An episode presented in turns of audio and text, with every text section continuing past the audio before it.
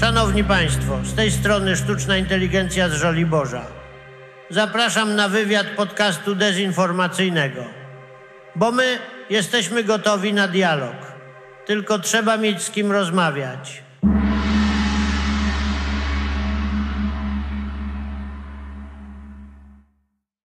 Witam, witam, tutaj doniesienia z putinowskiej Polski i piknik na skraju głupoty. i zapraszamy na kolejny wywiad podcastu dezinformacyjnego. Naszym gościem dzisiaj jest Mieszko Minkiewicz, stand-uper z Białego Stoku i apostata. Siema Mieszko. Dzień dobry, cześć. Dzięki za zaproszenie. Bardzo się cieszymy, że tu jesteś. E, Słuchaj, chcieliśmy z Tobą porozmawiać o, o tym, jak śmieszkujesz sobie z kościoła na scenie, bo niewiele osób w Polsce to robi i o tym, dlaczego to należy robić, czy należy, a jeśli tak, to dlaczego i dlaczego tak i w jaki sposób. Mm, Ale żeby pokazać, mm, że być może złamałeś pewne tabu, zaczniemy Twoim cytatem. A cytat lekko sparafrazowany chyba, bo tak spisywałem z YouTube'a, brzmi tak. Przegada, przegadaliśmy to z żoną, uznaliśmy, że włączamy myślenie, nie damy zaszczepić dziecku jakiegoś gówna. Ja wiem, że to może być szok dla wielu z was, ale ja nie wierzę w ten szajs i moim zdaniem tu nie chodzi o dobro dzieci, tylko o hajs i kontrolę. Dlatego nie będziemy go chrzcić. Powiedz mi, czy ty w ogóle jesteś Polakiem, jak tak powiedziałem? Bardzo lubię ten żart, bo on wkurwia wszystkie grupy społeczne w ogóle. Znaczy może nie wszystkie, ale na pewno dwie duże, dominujące, że tak bym powiedział. Więc po kolei będę się odnosił. Po pierwsze, e, już się nie zgodzę na starcie z tym, że temat religii nie jest poruszany w stand-upie. E, Myślę, że jest bardzo mocno, tylko że e, tutaj pytanie, jak, jak mocno jest tutaj podważany paznokciem tutaj ten blok religijny, czy, czy tak się po nim prześlizgujemy, tylko czy wchodzimy trochę głębiej.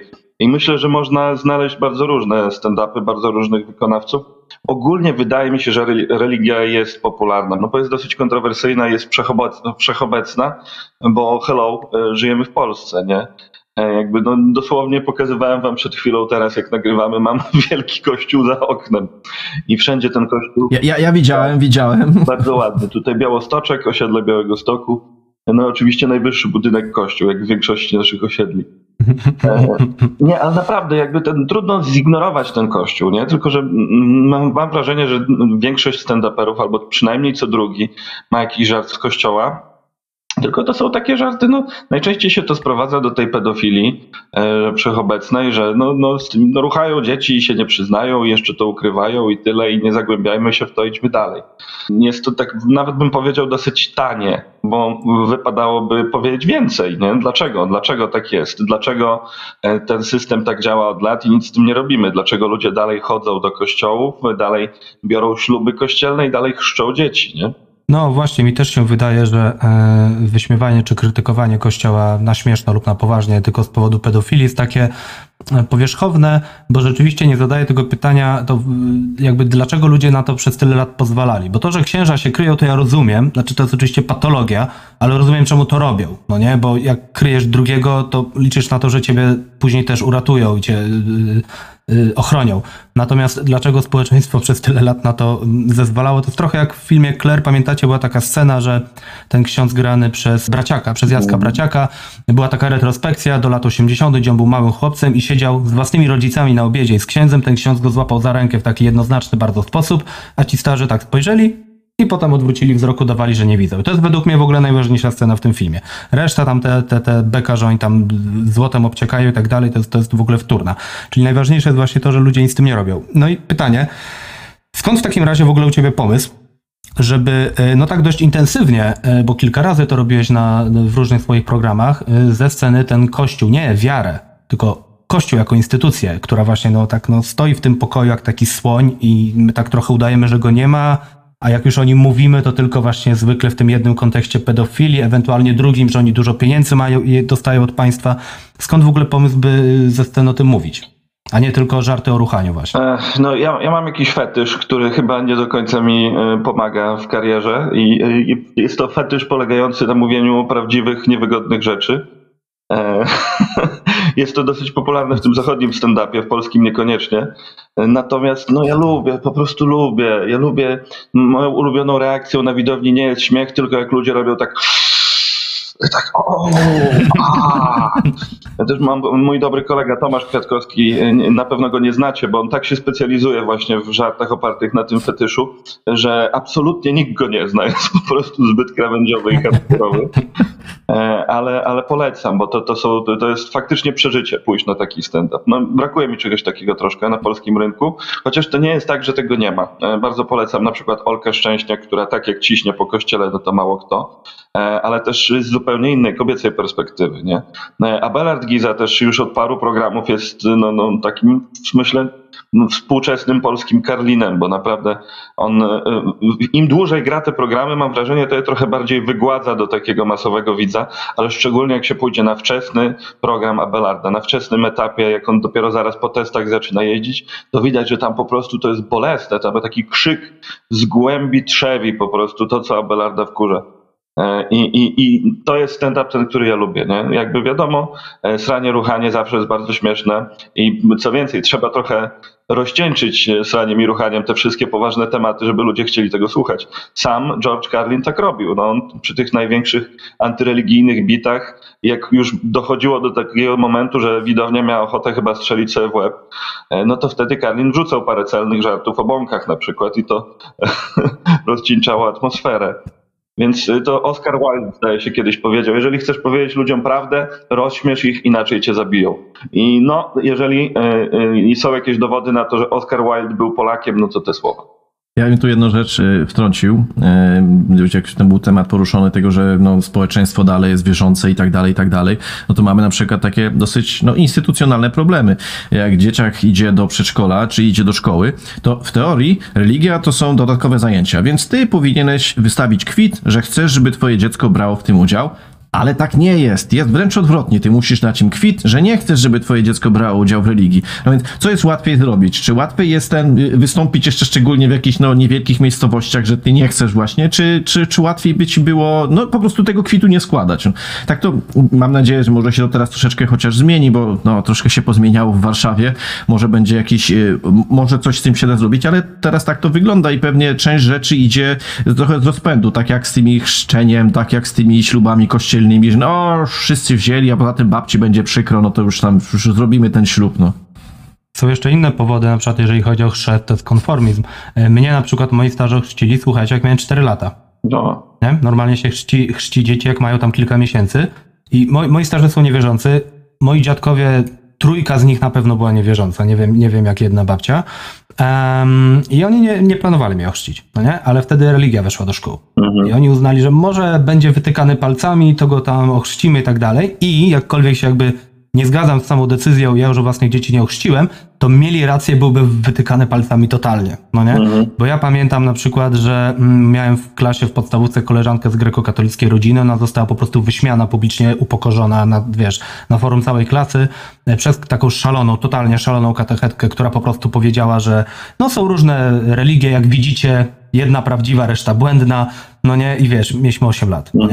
E, i, I jakby byłbym wytykany palcami, więc rzeczywiście moi na przykład rodzice zrobili to z takich powodów stricte konformistycznych. Nikt z nich nie wierzył, jakby u mnie w domu było od początku jasne, że nie, nie chodzi się do kościoła i tak dalej, a mimo to ja chodziłem na religię przez 6 lat szkoły podstawowej i jeszcze komunię miałem po drodze e, i dopiero gdy doszło do bierzmowania, to mnie spytali, idziesz na to? Ja mówię, nie, po co? Oni, a okej, no to w sumie nie, to spoko, tak? Czyli jakby było to takie domyślne, że nawet jak w to nie wierzysz, to to robisz, żeby się trochę dostosować do większości. No i to jest chyba właśnie, tak mi się wydaje, jeden z powodów, dla których y, warto o tym mówić właśnie w formie żartu ze sceny, nie? Że no masz, masz jakiś taki, taki domyślny system, który mało kto go chyba lubi tak naprawdę, no nie? Trochę, trochę ludzi zmusza do robienia rzeczy, których nie chcą, a jednocześnie nie bardzo się o tym mówi. no tak, tak.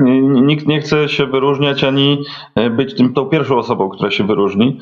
E, Na szczęście w Białymstoku było akurat trochę bardziej tolerancyjnie, bo e, my też mamy sporo prawosławnych.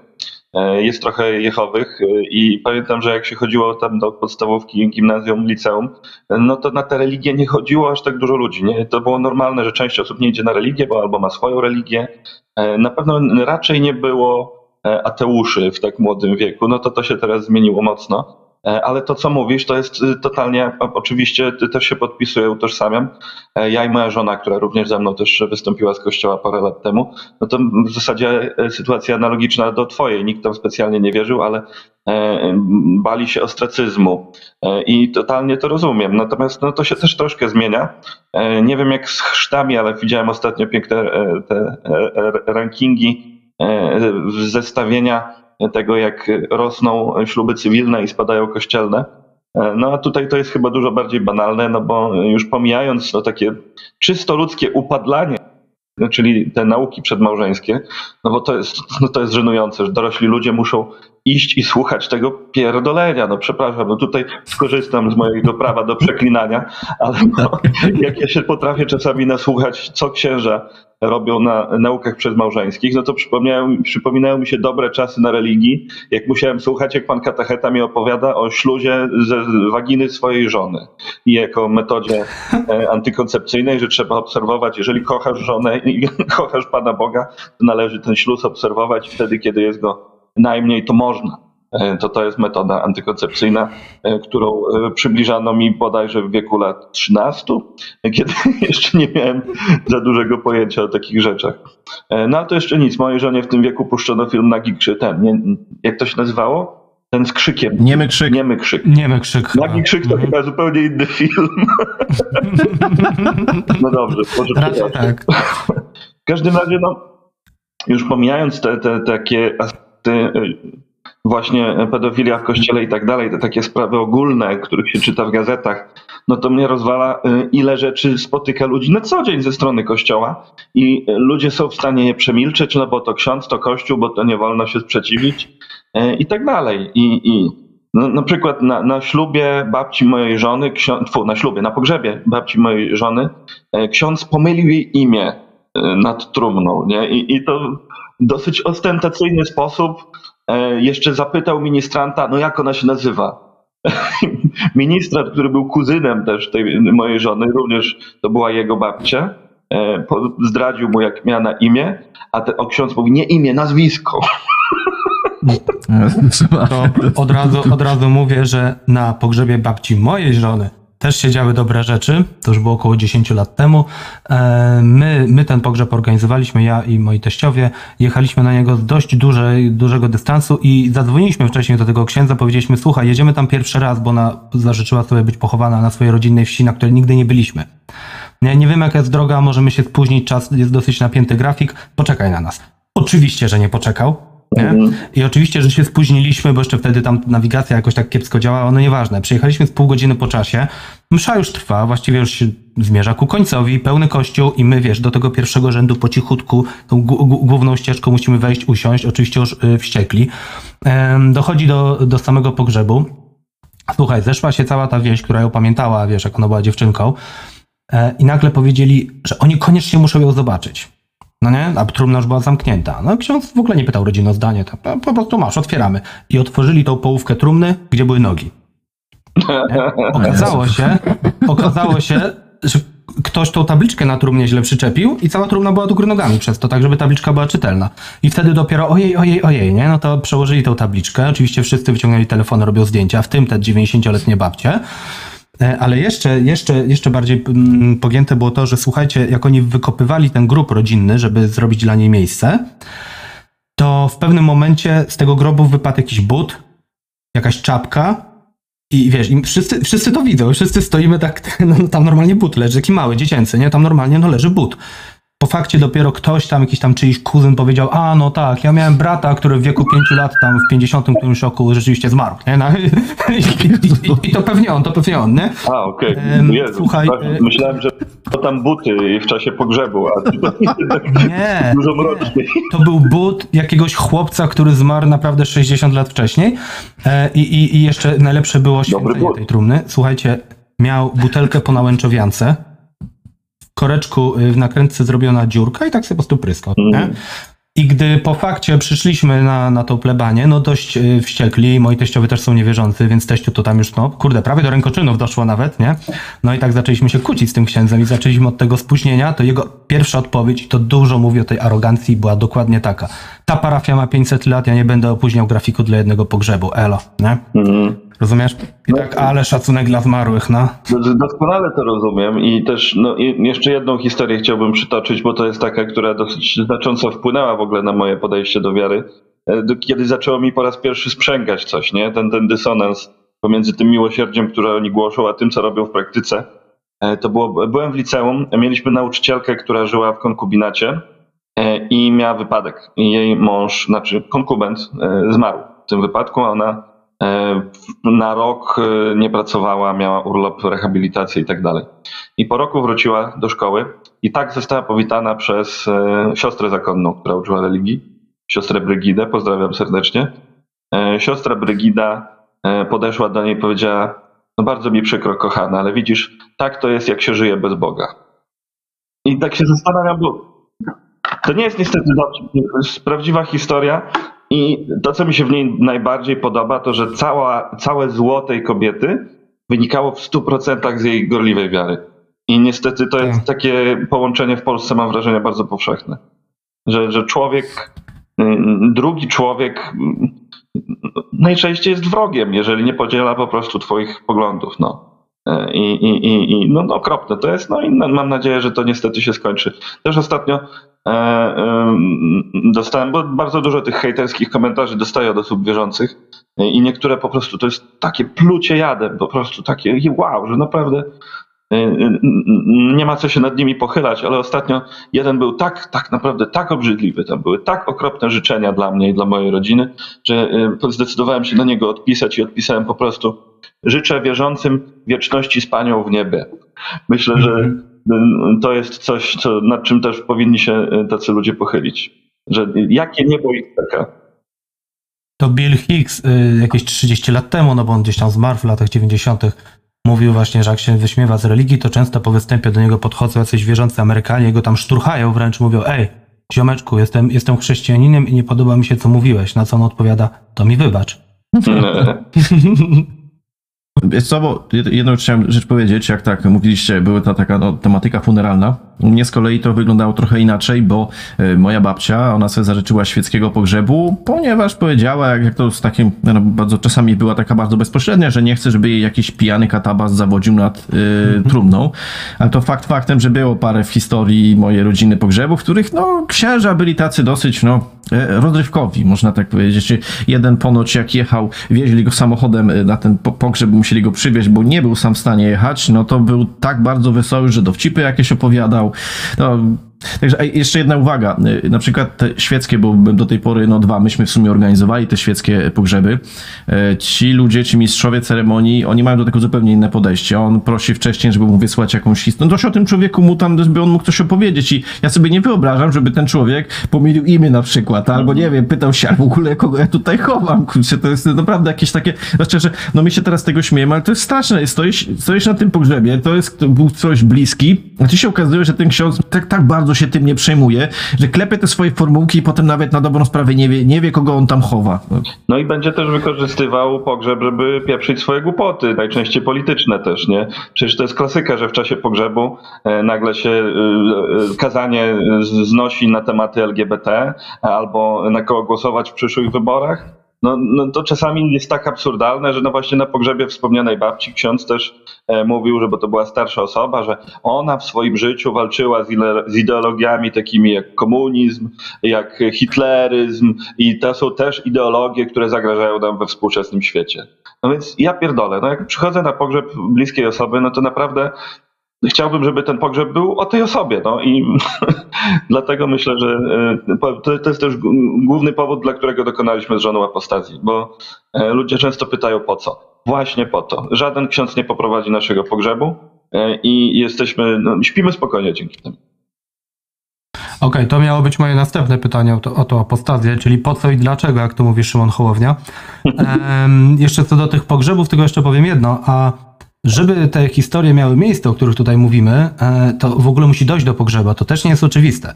Ja na przykład znam co najmniej dwie takie historie. Jedna jest gdzieś ze Śląska, a jedna jest tutaj spod Warszawy. e, No nie będę mówił z jakiej wioski, ale to dosłownie kilka kilometrów od Warszawy. Tak? E, Taka, taka mała miejscowość, dość stara, historyczna. Historia jest z lat bodajże 90. Zmarł jakiś facet w rodzinie, który generalnie nie chodził do kościoła. Na tym polegała jego przewina. Nie? Większość chodziła, on jeden, on był chyba, nie, nie, nie miał żadnej żony ani dzieci, i tak sobie sam gdzieś tam mieszkał, był czyimś tam bratem i po prostu przez lata konsekwentnie mówił, że nie będzie chodził, no nie? No i zmarł, y, zdaje się, że w jakimś wypadku tak dość nagle i słuchajcie, ksiądz odmówił pochowania go. Nie, że on nie będzie na chrześcijańskim cmentarzu. Chował gościa, który tam mając 50 lat był trzy razy w życiu y, w kościele, y, a na spowiedzi to pewnie nigdy nie ma takiej opcji. Ale wtedy to były takie czasy i takie miejsce, że mm, członkowie rodziny tego faceta wzięli sprawy w swoje ręce i autentycznie temu księdzu groziło no, mo mocne pobicie. Może tak powiedzmy. Po prostu go ganiali po kościele, dostał parę razy po głowie, wtedy się zgodził, później to odwołał, później to odwołał, więc oni, żeby już drugi raz nie musieć tam używać przemocy, musieli w nocy po prostu pochować tego swojego brata na cmentarzu, licząc na to, że ksiądz no, nie będzie robił ekshumacji. Rzeczywiście nie zrobił, natomiast y, publicznie ich skrytykował zambony na, na, na najbliższej mszy, że y, tutaj do jakiejś samowoli doszło, wie, że coś ludzie sobie przyszli i po prostu sobie pochowali jakiegoś niewiernego i tak dalej. Zdaje się, że kwestia uregulowania tego, że go tam odpowiednio wpisali w papiery, to trwała jeszcze kilka lat, dopóki się ksiądz nie zmienił. Mhm. I to wszystko się dzieje, słuchajcie, pod koniec XX wieku, naprawdę 15 kilometrów od Pałacu Kultury, tak? Więc to nie to, że gdzieś tam na jakiejś stereotypowej takiej, wiecie, wsi z Polski C, tylko to jest po prostu tuż pod Warszawą? Mhm. Księża są różni, prawda? Też byłem ostatnio na świeckim pogrzebie, na katolickim e, cmentarzu, więc e, oczywiście jak najbardziej można, nie? Tylko, że raczej chodzi o nadużycia, których mogą się dopuścić, E, bo ich władza w praktyce jest no, bardzo słabo ograniczona. Dobrym przykładem jest ksiądz Woźnicki, mój ulubiony. Kto? Ksiądz Woźnicki, który niedawno przestał być księdzem. Nie wiem, czy znacie tę personę. E, To ma, o, Ja nie znam. o, o, panowie, no to zazdroszczę wam tego, co was czeka. E, Ksiądz Woźnicki, Michał Woźnicki z Poznania, do niedawna salezjanin. E, Śledziłem... A, ja już wiem. Już wiecie, tak. No, Tak, ja już wiem. z żoną to nazywaliśmy The Salesians, bo to trochę jak The Kardashians się śledziło, co on tam odpierdziela danego tygodnia.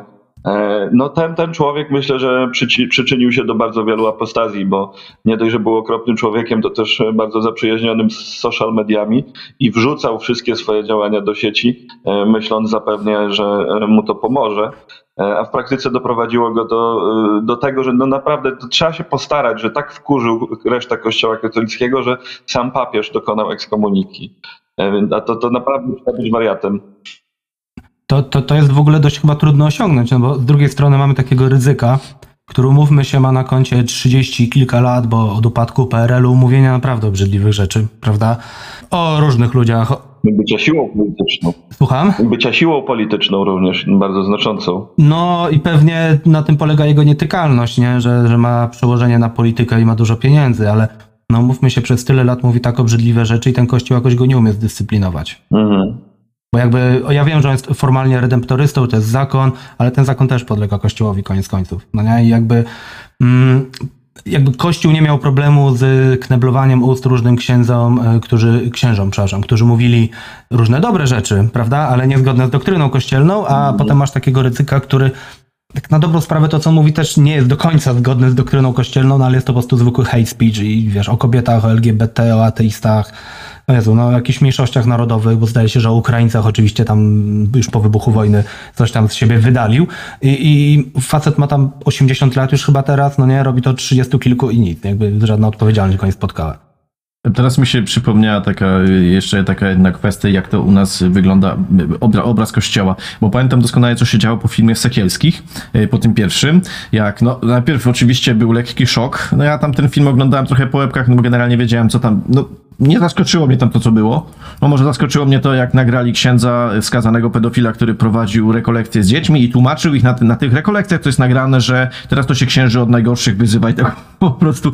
Ale wie, wiesz co, jedna taka rzecz, że e, potem e, znaleziono gdzieś jakiś jeden duchowny miał kazanie, które poświęcił temu właśnie filmowi, że tu Kościół zrobił, robił złe rzeczy, bla, bla, bla, bla, bla. On to sobie nawijał i potem to kazanie było praktycznie, no w TVN-ie non-stop to leciało, wszędzie to puszczali i można było odnieść wrażenie takie, że to jest głos Kościoła. To był głos jednego duchownego, a mamy ich dosyć dużo w Polsce. Jakoś głosu tych innych nie poznaliśmy.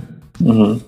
Ja też chciałem dodać ten, ten ksiądz e, od rekolekcji, to w Białymstoku właśnie było, e, w parafii, co więcej, do której chodziłem jako dziecko, e, więc też no, trochę się, nie ta epoka, ale, ale wciąż. Ciekawe, jak tam było wtedy, kiedy ja chodziłem.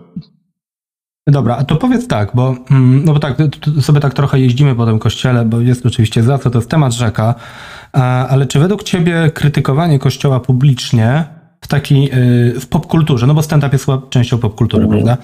To ciągle jest jakiś temat tabu, czy ty jakby masz wrażenie, no bo rozumiem, że nie, nie tylko ty to robisz tych stand-uperów, jest co najmniej kilka osób, które jakoś to poruszają, ale czy uważasz, że to jest jakiś temat yy, taki, że wy naruszacie coś nienaruszalnego, czy to już jest, czy to już się stało i to już można o tym mówić równie swobodnie, jak nie wiem, o seksie na przykład? Wiecie co? Wydaje mi się, że to nie jest e, temat tabu dla e, połowy Polaków.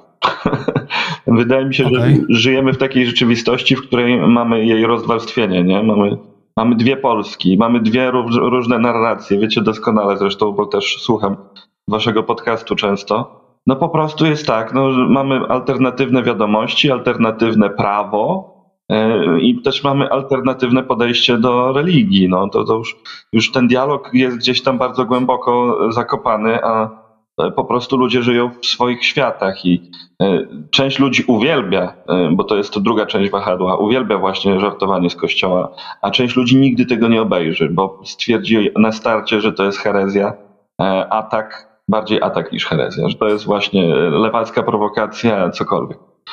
No, no niestety, y, są oczywiście wspaniałe dzieła kultury, nie? Y, polecam bardzo dwa seriale na pewno.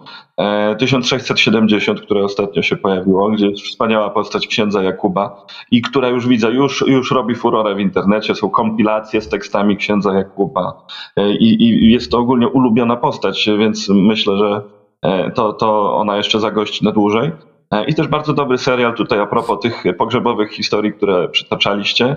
Minuta ciszy E, polecam. E, z Więckiewiciem i Roguckim. I tam też bardzo tak. polski serial, bardzo dobrze pokazuje podejście właśnie do tych spraw, że to jest biznes po prostu. No, to jest najbardziej stabilny biznes na planecie Ziemia. Ludzie umierali i, e, i, i, i tylko ciekawe jest to, jak to się zmienia, jak się zmienia podejście i, i jak ludzie w tych trudnych dla siebie czasach, kiedy bliski umiera, się zachowują wobec siebie. No więc to bardzo polecam. Jeśli chodzi o stand-upy, no stand-up y, raczej działa w ten sposób, że opiera się na kontrowersjach, więc tutaj, jeżeli coś jest tabu, no to dla mnie to jest paliwko. To ja, ja na tym dłużej pociągnę e, i, i, więcej ludzi na to przyjdzie, więc e, e, bardzo stabilna branża, jeżeli się właśnie lubi grzebać gdzieś kijem w ranie. E, no, ale wiele ludzi, e, szczególnie właśnie w internecie to widać, szczególnie na tym Facebooku, rolki tak działają, wszystkie te storiesy, że trafiają szeroko do ludzi, którzy często nie wiedzą, czym jest stand-up, czym jest roast, nie wiedzą, że tak można powiedzieć i dla nich to jest tak hardkorowe wyrywanie z ich bańki, nie? Że, że faktycznie jestem uważany za diabła bardzo często E, albo no, syna Tuska też się pojawiały takie e, sytuacje. Ale to jest to same, to jest to samo. To jest to samo. Dokładnie. Tuska. To prawda, to prawda. E, też ostatnio bardzo fajny komentarz dostałem.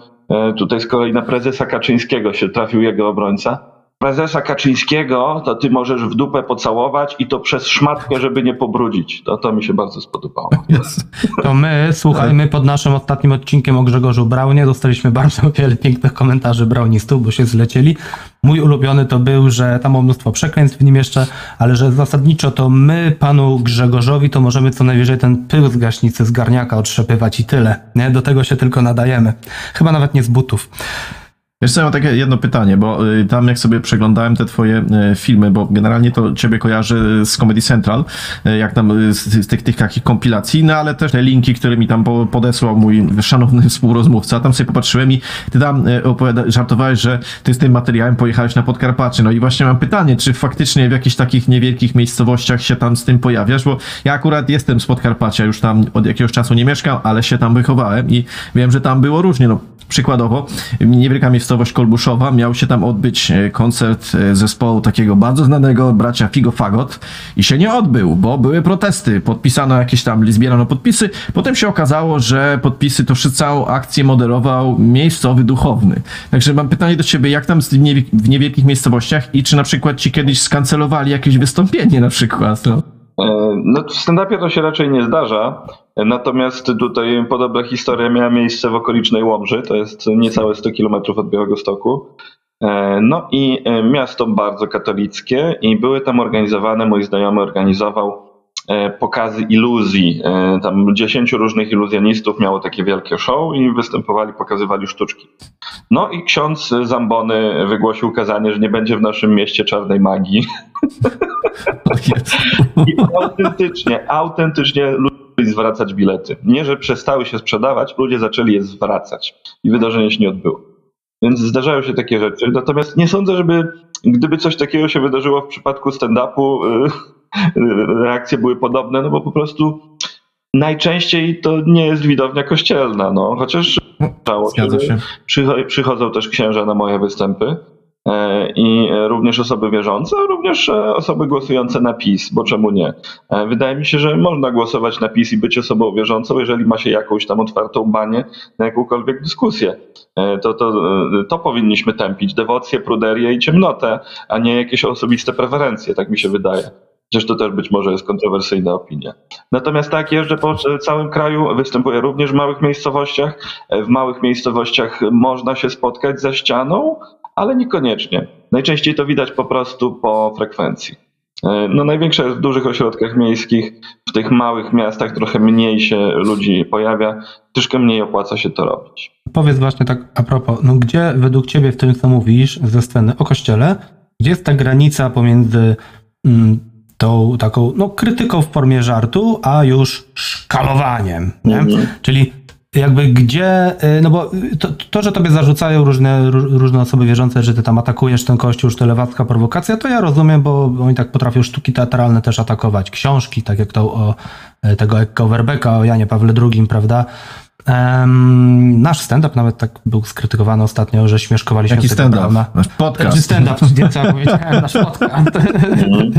tak, nasz podcast. Może kiedyś panowie. E, no i chodzi. No, może, może. E, no i chodzi mi o to, gdzie, gdzie jest ta granica. No bo tak jak ja słuchałem tego, co ty mówisz, to dla mnie to jest tak, jak powiedziałeś, właśnie w takim zachodnim stylu stand-up, nie? Czyli masz jakiś społeczny problem. Ten problem polega na tym, że masz pewną wielką instytucję, która nie do końca podlega jakiejkolwiek kontroli, no więc ty ze sceny o tym mówisz, ponieważ to obracasz w żart, ale zasadniczo mówisz prawdę, no nie? No to to lepiej dociera szerzej, jest śmieszne, więc się lepiej wiraluje w internecie i więcej ludzi być może się o tym dowie. I rzeczywiście robisz coś takiego, jak George Carlin robił albo Bill Hicks tam lata temu. E, No dobra, ale w którym momencie, co by się musiało stać, żeby ci ludzie, którzy cię krytykują, że ty atakujesz Kościół, a nie go krytykujesz, rzeczywiście mieli rację? Czyli czy jest jakaś taka granica, gdzie to już przestaje być śmieszne, a zaczyna być agendą polityczną? Gdybym nawoływał na przykład do palenia kościołów, no to wydaje mi się, że byłoby to przekroczenie jakiejś granicy. E, Chociaż no, znając mnie, pewnie nawoływałbym w jakiejś formie żartu. E, Wątpię też, żeby, żebym był w stanie zrobić to w taki sposób, żeby ktoś faktycznie to zrobił, nie? E, Chociaż ludzie lubią traktować rzeczy dosłownie, to też bez przesady. No wydaje mi się, że w stand-upie jest bardzo prosta granica i to jest granica fizyczności, nie? To, co my robimy, to robimy ustami, robimy żartami, robimy myślami. E, mówimy po prostu i, i nie powinniśmy się po prostu napierdalać. No, tak, tak mi się wydaje, że to jest ta granica, a niestety ona też ostatnio bywa przekraczana bardzo często. E, na pewno widzieliście e, w zeszłym roku rozdanie Oscarów e, Chris Rock i ten drugi, ten no, no dobrze, że Smith. pamiętam. Nie, no Will Smith to tutaj ewidentnie nie- potrafił znieść żartu i e, przywalił komikowi, co wydaje mi się jakąś w ogóle abominacją, bo tutaj od razu sprowadził, e, te, no to, to, to nie jest dyskusja, no to jest przegrana z jego strony, nie? Je- Jeżeli musi... Dodajmy, że ten, ten żart nie był jakiś hardkorowy ani nic po prostu. No właśnie, no właśnie, ale Był, był raczej suchy wręcz. Wydaje mi się, że jeżeli musisz e, sprowadzać dyskusję do pięści, no to przegrałeś tę dyskusję. E, I działa to w obie strony, bo też jest komik e, polski, pan Michał Kutek, który ostatnio w czasie występu przywalił widzowi mikrofonem. E, I wydaje mi się to równie żenujące, jeżeli nie bardziej, bo tutaj jednak to, to pan Michał zarabia na życie żartami i, i nie wytrzymał presji i no tutaj moim zdaniem w tym momencie przestał być komikiem. E, Więc jeżeli pytacie o granicę, dla mnie to jest granica. Możemy sobie mówić, możemy sobie żartować. E, Jeżeli to jest na poziomie słów, żartów, hi- hipotetycznych rzeczy, e, nie krzywdzenia ludzi w sposób też fizyczny albo zachęcaniem do tego, to jest to ok. No, jeżeli natomiast mówimy, trzymamy się tego, że mówimy, no to możemy sobie dużo powiedzieć, nie? Warto też zwrócić uwagę, że to jest taka konwencja. To, to, to czasami jest rozmyte w internecie, jeżeli to trafia do przypadkowych ludzi. To jest taka konwencja. Ludzie płacą pieniądze, niektórzy drodzy ludzie, jeżeli są tacy, którzy słuchają waszego podcastu, żeby słuchać takich żartów. I to, że wam się te żarty nie podobają, to nie znaczy, że y, one przekraczają jakieś granice. Ja często widzę, bo to jest wręcz dramatyczne w tych komentarzach i myślę, że do waszych komentarzy też można by to e, e, pod, podczepić. Te komentarze hejterskie, one się zadziwiająco dobrze wpisują w stadia żałoby. Nie wiem, czy zwróciliście kiedyś na to uwagę. Tak. E, Są te Tak. stadia żałoby, tam jest Tak. zaprzeczenie, pogodzenie. Kurczę, nie pamiętam, można sobie wygooglować. Tak, wyparcie jest najpierw. Tak, tak? I, i, to, i to jest zawsze jest tak samo w tych komentarzach, nie? że wyparcie, proszę bardzo, to nie jest śmieszne. to jest najbardziej popularny komentarz. Tymczasem e, no, jest wyjątkowo idiotyczny, bo pod każdym filmem jest liczba wyświetleń. W każdym filmie widać widownię na żywo, która się z tego śmieje, więc jest to obiektywnie śmieszne i się nie podoba danej osobie, nie? Chyba, że ta widownia to statyści, których lewaku tam ustawiłeś w ramach prowokacji. No. Takie też są komentarze i to z kolei pasuje do innego stadia żałoby, e, a to jest właśnie wyparcie. Nie, czy tak wyparcie, nie już mi się pomyliło. Kurczę, ale No bawiłem się w to kiedyś Rozumiemy o co i chodzi. pasuje, absolutnie da się dopasować ze wszystkich komentarzy, które zazwyczaj dostaję do każdego stadium. E, Polecam, świetna zabawa.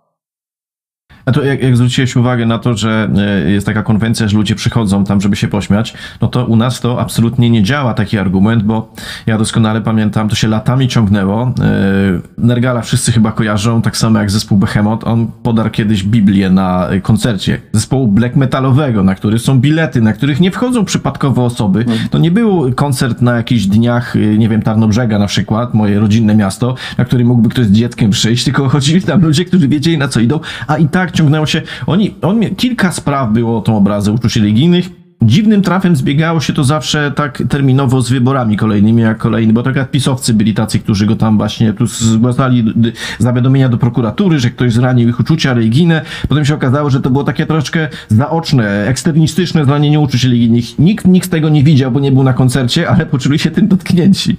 Yy, Świeższy przypadek to było yy, w tygodniku Nie, był wizerunek zdziwionego Jezusa.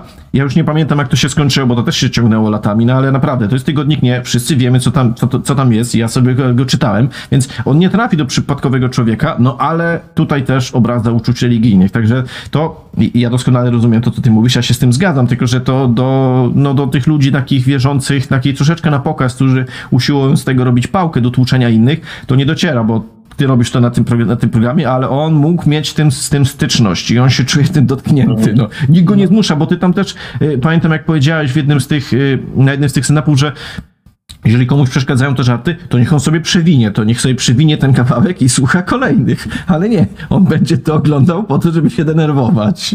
Ale co do tego tygodnika nie, to nie pamiętacie na przykład, jak był zamach na Charlie Hebdo, no nie, gdzie dzieci, y, y, islamscy terroryści weszli, tam chyba 12 osób, no prawie całą redakcję zamordowali. Co mówiono w Polsce? Że oczywiście jakby główny, głównie w newsach to szło, że no zamach terrorystyczny jakiego jeszcze nie było, ale ja dobrze pamiętam głosy, które mówiły, że no oczywiście potępiamy, oczywiście potępiamy, no nie wolno zabijać ludzi, ale ale nie udawajmy, że oni nie szkalowali religii na tych okładkach, prawda? I że tutaj, owszem, tutaj poszło o okładkę z Allahem, którego w islamie w ogóle nie wolno pokazywać, ale przecież były takie z Matką Boską i z Jezusem i ze świętym Józefem i tak dalej, i tak dalej. Więc no, wiecie, rozumiecie, no nie wolno zabijać ludzi, ale jednak trochę wolno, nie? Tak jakby trochę sobie zasłużyli, no nie? Tak autentycznie mówiono. Ja tu podbiję jeszcze stawkę, bo ja doskonale pamiętam, co Krzysztof Bosak wtedy powiedział. Otóż Krzysztof Bosak powiedział, no oczywiście nie popieramy terroryzmu, ale wydaje mu się, że to jest dobry moment, żeby Francja wprowadziła też ochronę uczuć religijnych jak Polska. Także po prostu sprowadził to już, no, to, ja, to ja, ja to pamiętam, ale mam gdzieś podskrynowany, bo jak na wypadek, gdyby gdzieś zniknęło, ale mówię, to jest, kto w takiej sytuacji myśli takimi kategoriami? No, no właśnie tacy ludzie. To też najczęstszy komentarz pod stand-upami e, o religii. E, czemu się z Allaha nie pośmiejesz? Czemu z Mahometa nie? I, I to jest takie strasznie mało chrześcijańskie mi się zawsze wydaje, że naprawdę to jest ta odpowiedź, że możesz się pośmiać, no nie wiem, co tam jest, jakie tam pytanie jest tak naprawdę zadane, czy, czy, czy to jest sugerowanie, nie mam tyle jaj, żeby się śmiać z Allaha, e, czy raczej to jest taki żal? Że, tak, to, to jest dokładnie to. Bo też może trochę żal, że, że tutaj nasz Bóg jest szkalowany, ale my jesteśmy tacy dobrzy, my ci krzywdy nie zrobimy, a tamci mogliby nas wyręczyć. Nie? Może, może coś takiego. Uprzedziłeś moje pytanie, bo miałem pytać, czy dostajesz takie komentarze o tym, że jesteś taki mądry, to jedź do krajów arabskich i śmiej się właśnie z islamu. Bo tak jak mówisz, my ci nie zrobimy krzywdy, ale oni, oni by już to zrobili, także wiesz, ty sobie zważ tutaj, chłopie, bo ty sobie żartujesz i wiesz, po, po cienkim lodzie stąpasz. No to dwie rzeczy. Po pierwsze, no, czemu nie żartuję z Allaha? Absolutnie nie mam problemu z żartowaniem z Allaha. Allah srallah. Dziękuję, już można dzwonić do Francji czy gdziekolwiek. E, natomiast no, nie mam potrzeby żartowania z Allaha, bo nie wydaje mi się, żeby Allah był e, ani sprawą, ani problemem w naszym rejonie geograficznym. Natomiast mamy jak najbardziej fundamentalistów i to są fundamentaliści, z których żartuję.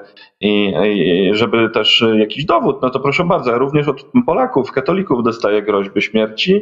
E, moja rodzina, są sugestie, żeby spalić mój dom, więc to, to jest zawsze dobra odpowiedź na pytanie, dlaczego z się nie pośmieje. No bo mamy polskich fundamentalistów, jak najbardziej. Ostatnio mieliśmy właśnie gościa, tutaj przyniosłem sprawę do mojej agencji, no bo te groźby już były naprawdę dosyć plastyczne. I zastanawialiśmy się, co z tym zrobić. I tutaj menadżer mi powiedział, że to nie jest taki pierwszy przypadek, bo też mój kolega Paweł Chałupka, który również jest komikiem, również jest z mojej agencji, otrzymywał takie groźby po tym właśnie, jak miał segment o kościele w swoim programie. Bardzo dobry, polecam. Można sobie wpisać na YouTubie, tam jest wycięty. On, Paweł się skupiał na tym, dlaczego to poczucie winy jest tak zaszczepiane zawsze w, w czasie każdej mszy. Moja wina, moja wina, moja bardzo wielka wina. E, no i to też zostało odebrane jako parodia mszy świętej i też otrzymywał różne groźby. Więc już w agencji mieli e, przećwiczone, co się robi w takich sytuacjach. Ogólnie nic się nie robi, bo jeżeli się to zgłosi na policję, e, to policja pójdzie. Jeżeli udaje się namierzyć osobę, która tę groźbę wysyła, no to idą do niej pod ten adres i mówią, z jaką sprawą przychodzą. Więc w zasadzie grozi to eskalacją tej sytuacji. Nie? Mówią od razu dlaczego e, i po co i nie do końca też wiadomo, czy są w stanie wyciągnąć jakieś konsekwencje. E, czyli stanęliśmy przed e, wyborem, czy eskalujemy sytuację, czy gnoimy tego typa, czy zostawiamy to i mamy nadzieję, że przycichnie. No i wybraliśmy drugą opcję, tym bardziej, że ja tam pośledziłem trochę jego social media i okazało się, że faktycznie jest absolutnie pojebany. Jest najprawdopodobniej niebezpieczny. Ba, wpisałem nazwisko, które tam było na jego profilu, nie wiem czy prawdziwe, w Google okazało się, że jest to osoba poszukiwana listem gończym, ale też najprawdopodobniej zamieszkała w Wyspach Brytyjskich, właśnie dlatego, że jest w Polsce poszukiwana listem gończym, więc stwierdziliśmy, że zostawiamy to tak, jak było. Natomiast takich sytuacji jest dużo, dużo więcej i e, absolutnie bawi mnie sugerowanie, że boję się fundamentalistów. Nie, nie boję się, tylko że wiem, kto jest właściwym zagrożeniem w naszym kraju. No właśnie, bo zwróć uwagę, ty mówisz tutaj o groźbach, które są groźbami karalnymi. Mówienie, mhm. że ci spalą dom, czy zabiją rodzinę, to przecież groźba karalna. Mm, ale przecież w Polsce w ostatnich latach mieliśmy kilka wydarzeń, które można nazwać aktami terroru albo udaremnionymi często w ostatniej chwili aktami terroru i żaden nie dotyczył żadnych muzułmanów, ok? W sensie ja oczywiście nie neguję, że fundamentaliści islamscy dokonują zamachu, bo przecież dokonują, tylko akurat w Polsce tak się składa, że mieliśmy tak, bombę na paradzie równości w Lublinie, ok, środowiska skrajnej prawicy. E, mieliśmy tego gościa, którego pod Mrągowem, jeśli dobrze pamiętam, w roku 2016 ABW zawinęło. To był jakiś skrajny nacjonalista ultrareligijny, w domu miał 25 sztuk broni i e, bardzo dużo ładunków wybuchowych i on gdzieś tam w social mediach jakichś swoich ziomków, tych, tych na, na, nacjokatolików namawiał generalnie do jakiegoś zamachu, prawda? Mieliśmy tego gościa, który zostawił, pamiętacie, jakieś 10 lat temu już bombę mm, takiej domowej roboty na przystanku we Wrocławiu?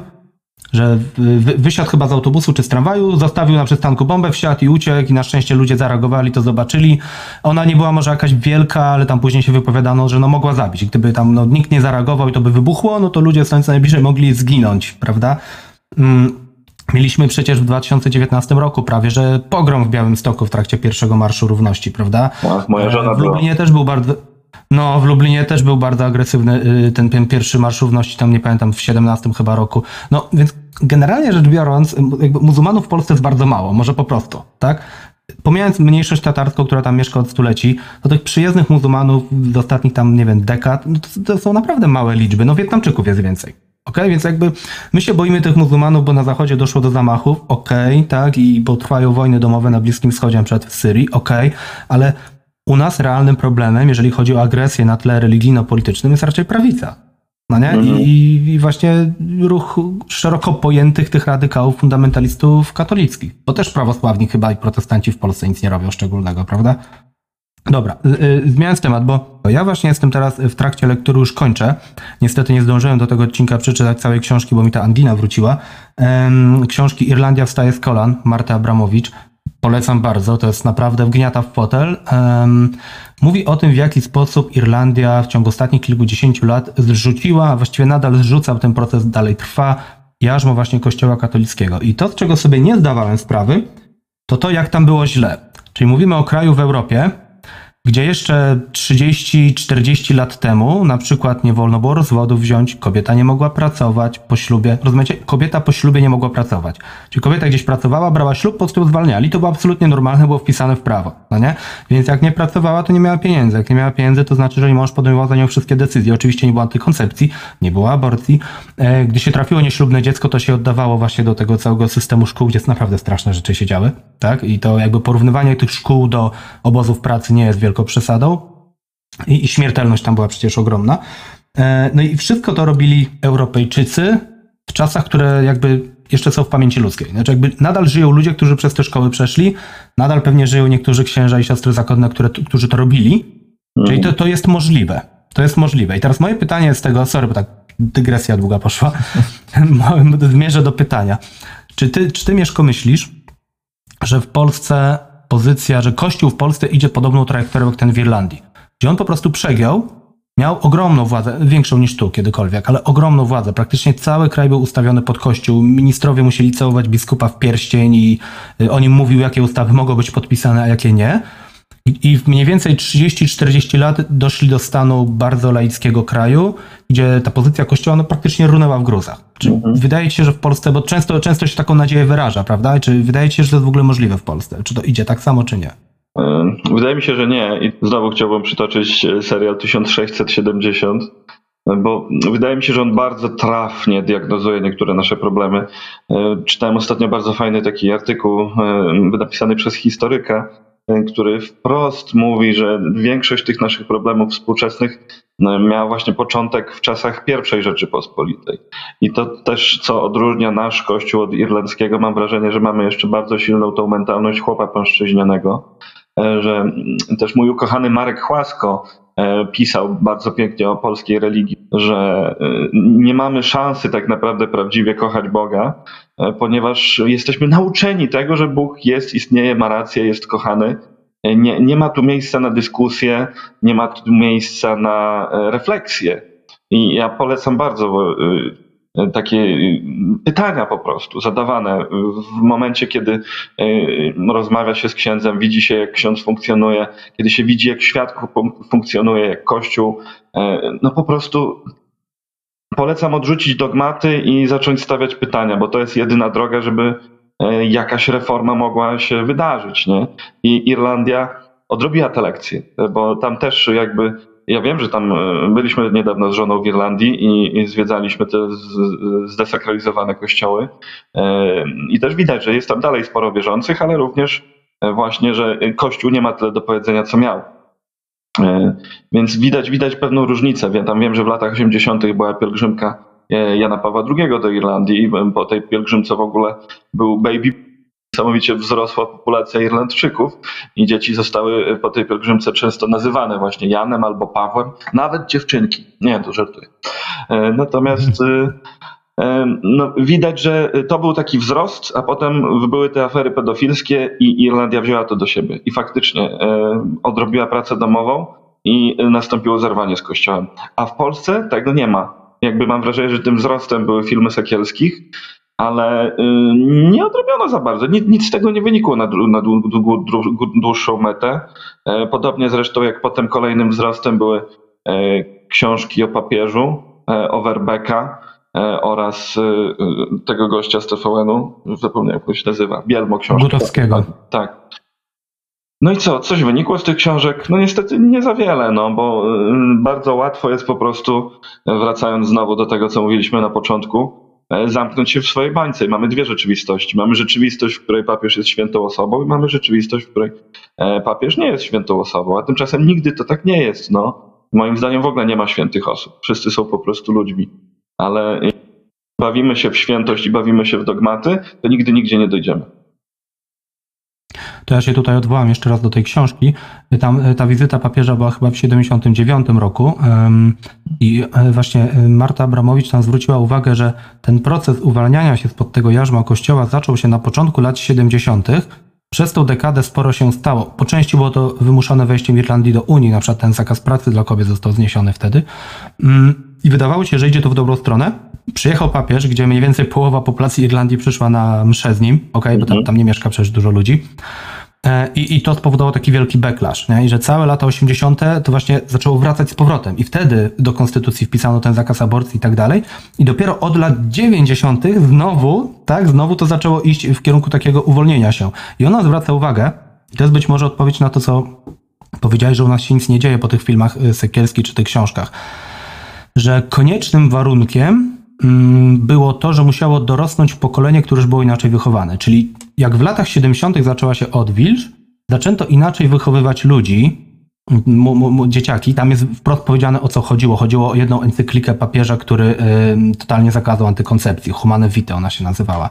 By the way, najpierw, przepraszam, dygresja mała. Najpierw papież powołał komisję, która miała zdecydować, czy antykoncepcja ma być y, legalna, czy nie, wedle doktryny Kościoła. Ta komisja kilka lat obradowała w latach 60., po czym y, stwierdziła, że powinna być. Prawie że jednogłośnie.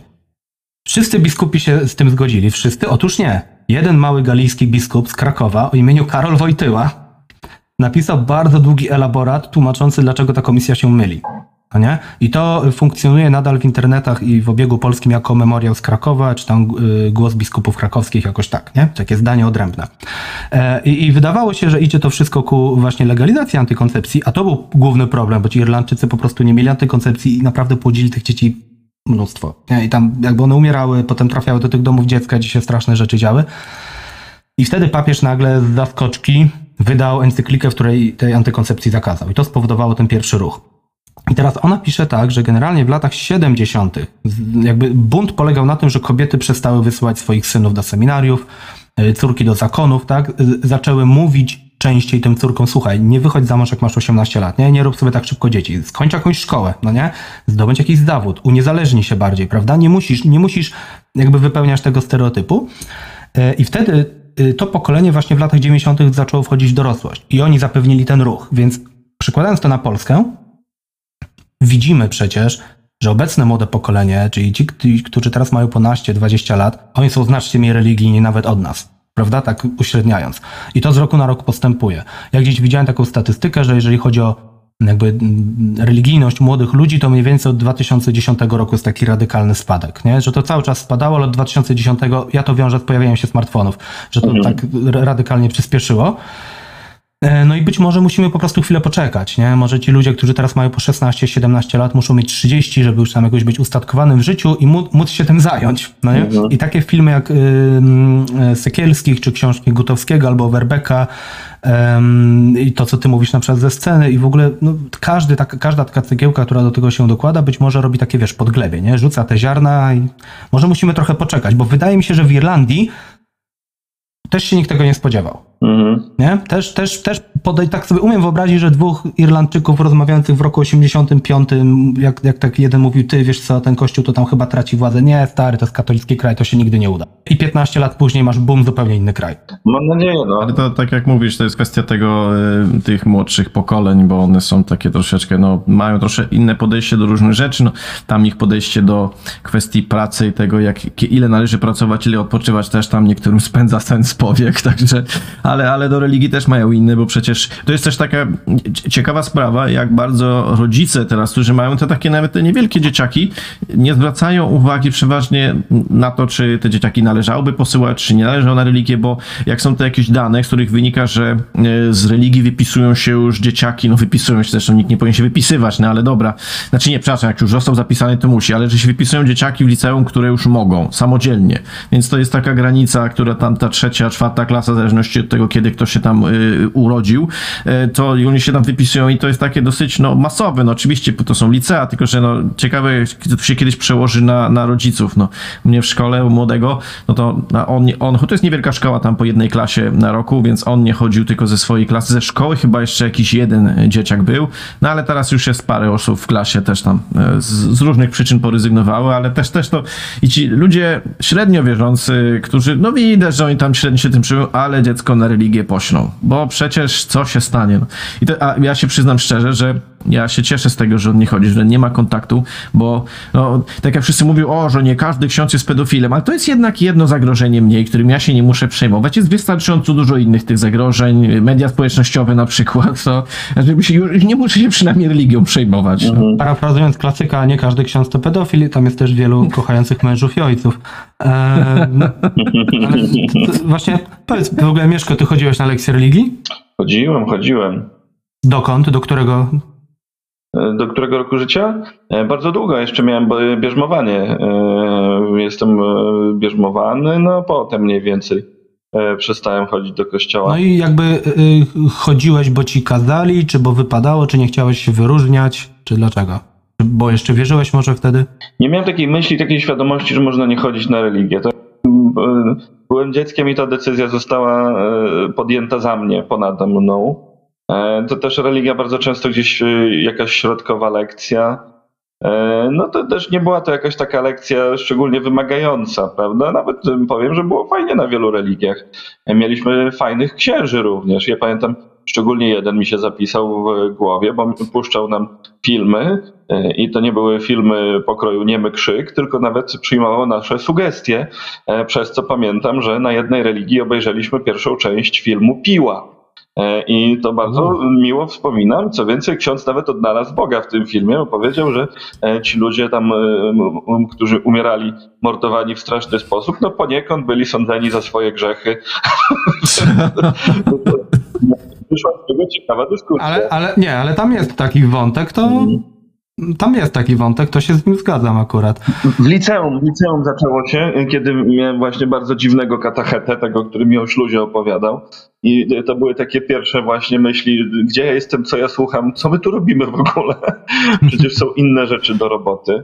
E, pamiętam też mocno mnie zlaicyzowały przy, przygotowania do bierzmowania, które były jakieś idiotyczne, bo e, nie pamiętam ile się ma lat, kiedy się podejmujesz bierzmowania, bodajże 16?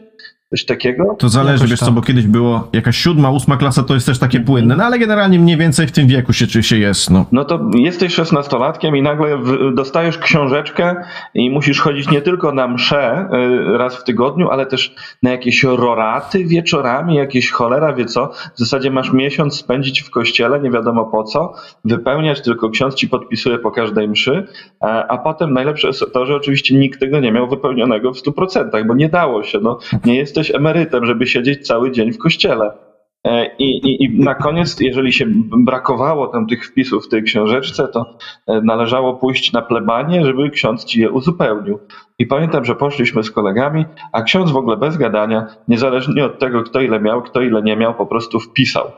E, każdym, wszystkim wpisał obecność na wszystkich zaległych mszach, roratach, aniołach pańskich, innych pierdoletach. I wtedy też mnie tak mocno to, pamiętam, ruszyło. Jaki jest tego sens? Po cholerę to jest robione. No i te, wtedy też myślę, że wyjąłem tę swoją pierwszą taką bardzo świecką myśl i tam wydaje mi się, że jest aktualna do dzisiaj, że mówi się, że cnoty katolickie to jest wiara, nadzieja i miłość a tymczasem, no to już myślę, że to wypływało w ciągu tej rozmowy dzisiaj, że tamtej wiary, miłości, nadziei można dyskutować, czy one tam są obecne, czy to są wiodące cechy i cnoty. Moim zdaniem e, wiodącą cnotą polskiego katolika jest hipokryzja. Czyli, że robimy coś, e, bo tak należy, a tak naprawdę jakby uważamy zupełnie inaczej. Chodzimy do kościoła, chociaż tak naprawdę nam się nie chce. Patrzymy, czy ludzie, na, czy ludzie są inni, boimy się, co o nas powiedzą. Bierzemy ślub w kościele, chociaż nie chcemy się męczyć, ale też e, wiąże się to z akceptacją rodziny. Jakby robimy masę rzeczy wbrew sobie. Nawet grzeszymy tylko po to, żeby się wyspowiadać z tych grzechów i zgrzeszyć ponownie. Więc wszystko, mam wrażenie, w polskim kościele opiera się na kłamstwie, kłamstwie wobec samego siebie. I czuję się o wiele, wiele spokojniejszy, kiedy e, wyeliminowałem tę sferę ze swojego życia. I podkreślę, nie sferę duchową, tylko sferę kościelną. Czuję się po prostu uczciwszym człowiekiem. Ja tak dla porządku dodam, żeby się nie pojawił pierwszy komentarz po tym, że roraty to akurat o 6 rano są, a wiem, bo kiedyś na nie chodziłem. Także żeby nie było, że o, powiedziałem, że roraty wieczorem nie znasz się, jak możesz krytykować Kościół. Ale jeszcze jedna taka wzmianka, bo mówiłeś o tym, yy, Mieszko, że tam no właśnie ludzie grzeszą, potem spowiadają, potem znowu grzeszą i ja kiedyś miałem styczność z duchownym, który to wszystko ładnie wytłumaczył. No bo generalnie ludzie tam, jakieś pytania były, no, no jak to jest właśnie, że to ludzie, się, on się spowiada, on wie, że będzie grzeszył. Widzisz, to nie jest tak, że on, bo on, on w momencie, w którym się spowiada, on naprawdę żałuje, więc to, to ma w jakiś sposób działać tak, że jak potem y, wyspowiadasz się raz czegoś, potem kolejny, za każdym razem żałujesz, więc to się zeruje. Mimo, że no przecież kurczę, większość rzeczy, z których się spowiadamy, to jest tak wszystko pomyślane, na co też zwracałeś uwagę w swoim stand-upie, żeby nas właśnie spędzić w poczucie winy, w jakieś poczucie wstydu, żebyśmy się musieli ze wszystkiego, no cokolwiek, czego byśmy nie zrobili, to będzie złe. Nawet czasami dodawano jakieś nowe cegiełki, bo y, jeden ksiądz no, na, na, na którejś religii tam opowiadał właśnie na, na jakichś zajęciach, że y, opalenie papierosów to jest generalnie grzeszenie przeciwko szóstemu przykazaniu. No i okej, okay, dobrze, rozumiem, palenie papierosów nie jest zdrowe, należy jest to zły nauk, ale no to już jest takie troszeczkę bardzo, y, jakby to powiedzieć, no, do, dostosowywanie jakichś takich rzeczy do nowych, tak, do, nowych, do, do, do zmieniającej się rzeczywistości. Byle ten człowiek, który, no mówię, no, nie da się teraz, jakbyś na przykład chciał być, y, byłbyś wierzącym, nie chciałbyś nie grzeszyć, to musiałbyś być chyba pustelnikiem. Nie mieć żadnych pokus, wtedy siedziałbyś, chociaż nie, wtedy mógłbyś zgrzeszyć myślą też, tak? Piknik, słuchaj, bo to, to ci się spodoba, e, bo palenie papierosów jako grzeszenie przeciwko szóstemu przykazaniu, czyli nie zabijaj, z tego co pamiętam, tak? Bo zabijasz tak, samego tak, siebie, tak, tak. o to to chodzi. No to to jeszcze nic. E, mam w domu książkę, e, dekalog dla dzieci e, i och, to jest... Może się zapowiada. To jest niezłe. To ktoś musiał, ktoś miał ciężkie zadanie. Trzeba było przystosować starotestamentowy dekalog na potrzeby współczesnej młodzieży i to takiej młodzieży powiedziałbym wczesnoszkolnej, E, I trzeba było wytłumaczyć, o co tam chodzi w przykazaniach takich jak nie cudzołóż dla ośmiolatka. No, więc jest to dosyć karkołomne. E, I e, również nie zabijaj. Widać, że autorom sprawiało wiele problemów, jak to wytłumaczyć. I była, pamiętam, tam przytoczona historia chłopca, który, uwaga, trzymajcie się poręczy, nie wkładał rękawiczek zimą. I w ten sposób narażał się na chorobę, która mogła zakończyć się śmiercią. Tylko, że co ciekawe, nie było to w ogóle wytłumaczone, ten ciąg myślowy, nie? Dorosły czytający tę książkę jest w stanie domyśleć się, o co tam chodzi, nie? Natomiast tym dzieciom no po prostu powiedziano, że szóste przykazanie to polega na tym, że masz nakładać rękawiczki. Im dalej w las, tym lepiej. Nie cudzołóż, to pamiętam było wyśmiewanie się z grubej koleżanki w szatni. E, do tego już nie potrafiłem po, po, połączyć w głowie, również jako dorosła osoba. No, też się zawiesiłem, bo... Ja też, nie widzę, nie widzę tego związku. I jeszcze był jeden sprytny y, zabieg, natomiast, y, bo, bo tam jakby wiadomo, że jest 10 przykazań, ale one tam nie były numerowane, tylko były przedstawiane i y, zorientowałem się, że zabrakło jednego. I wywalili w ogóle dziewiąte przykazanie, bo stwierdzili, że jest zbyt trudne, żeby wytłumaczyć dzieciom. Wspaniały, wspaniały kawałek księgi. To też przypomina mi, jeżeli nie widzieliście Rickiego Gervaisa, E, Ricky kiedyś omawiał książkę o Wielkim Potopie e, e, w swoim stand-upie. Tak. Doskonałe, z obrazkami pokazuje wszystko. Też bardzo, bardzo, bardzo dobry kawałek. I to, te książki są bardzo podobne. W ogóle te książki religijne dla dzieci mam wrażenie, że tam, tam jest samo gęste, samo mięsko. I to jest dokładnie to, co Kościół chciałby, żeby dzieci myślały, więc to już, to już jest złe. Mnie się przypomniało coś właśnie, jak mówisz o tym nie cudzołóż, że jak byliśmy przy, przy przygotowania do komunii, to faktycznie były jakieś pytania od tych dzieciaków. Jeszcze byłem w drugiej klasie, jak byłem, byłem w salce katechetycznej, bo od trzeciej klasy nam wjechał do szkoły. No i pytałem o co chodzi. No i on nam w sumie nie wytłumaczył, ale powiedział, że to nie jest tak, że jak się jedzie tam na przykład do babci i się śpi u niej, to nie jest cudownie. Także nie wiedzieliśmy, co to jest, ale wiedzieliśmy, że można jeździć gdzieś tam gości i się przespać.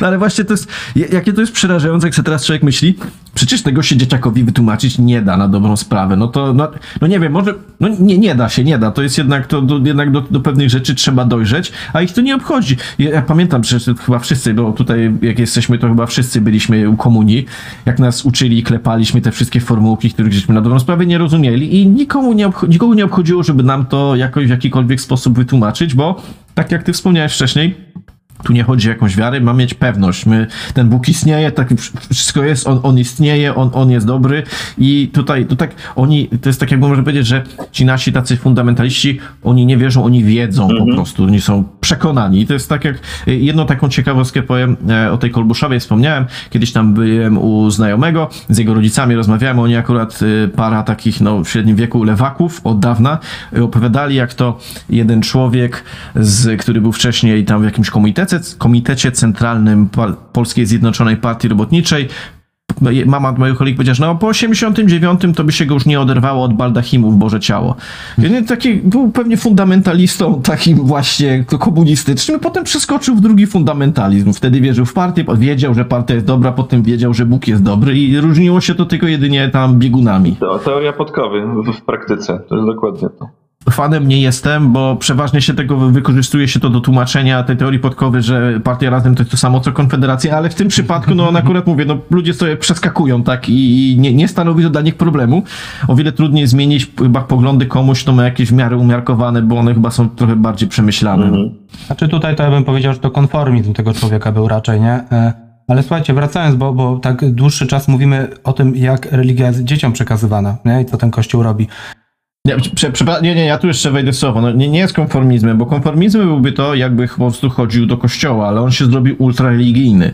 I zwróć uwagę na to, na przykład była przecież historia y, pewnego prokuratora stanu wojennego, y, Stanisław Piotrowicz, który najpierw był tym, kim był, dostał też odznaczenie, po czym zasłynął tym, że y, zaangażował się w obronę księdza pedofila z Tylawy. Znaczy on go nie bronił, tylko on po prostu usprawiedliwiał to, co on robił, że dawanie ciąka i tak dalej. No człowiekowi się żygać chciało, jak się tego słuchało a on to robił tylko i wyłącznie po to, no wiadomo, że chodziło o to, żeby tamtego klechę jakoś, w jakiś sposób go wybronić. Także to, to nie, nie jest konformizm, tylko po prostu znaleźli sobie no, inne, coś, co, coś innego, do czego, na, na czym się mogli oprzeć i pewnie nie jedna kariera w ten sposób przebiegała. Ale wracając, wracając do dzieci, nie?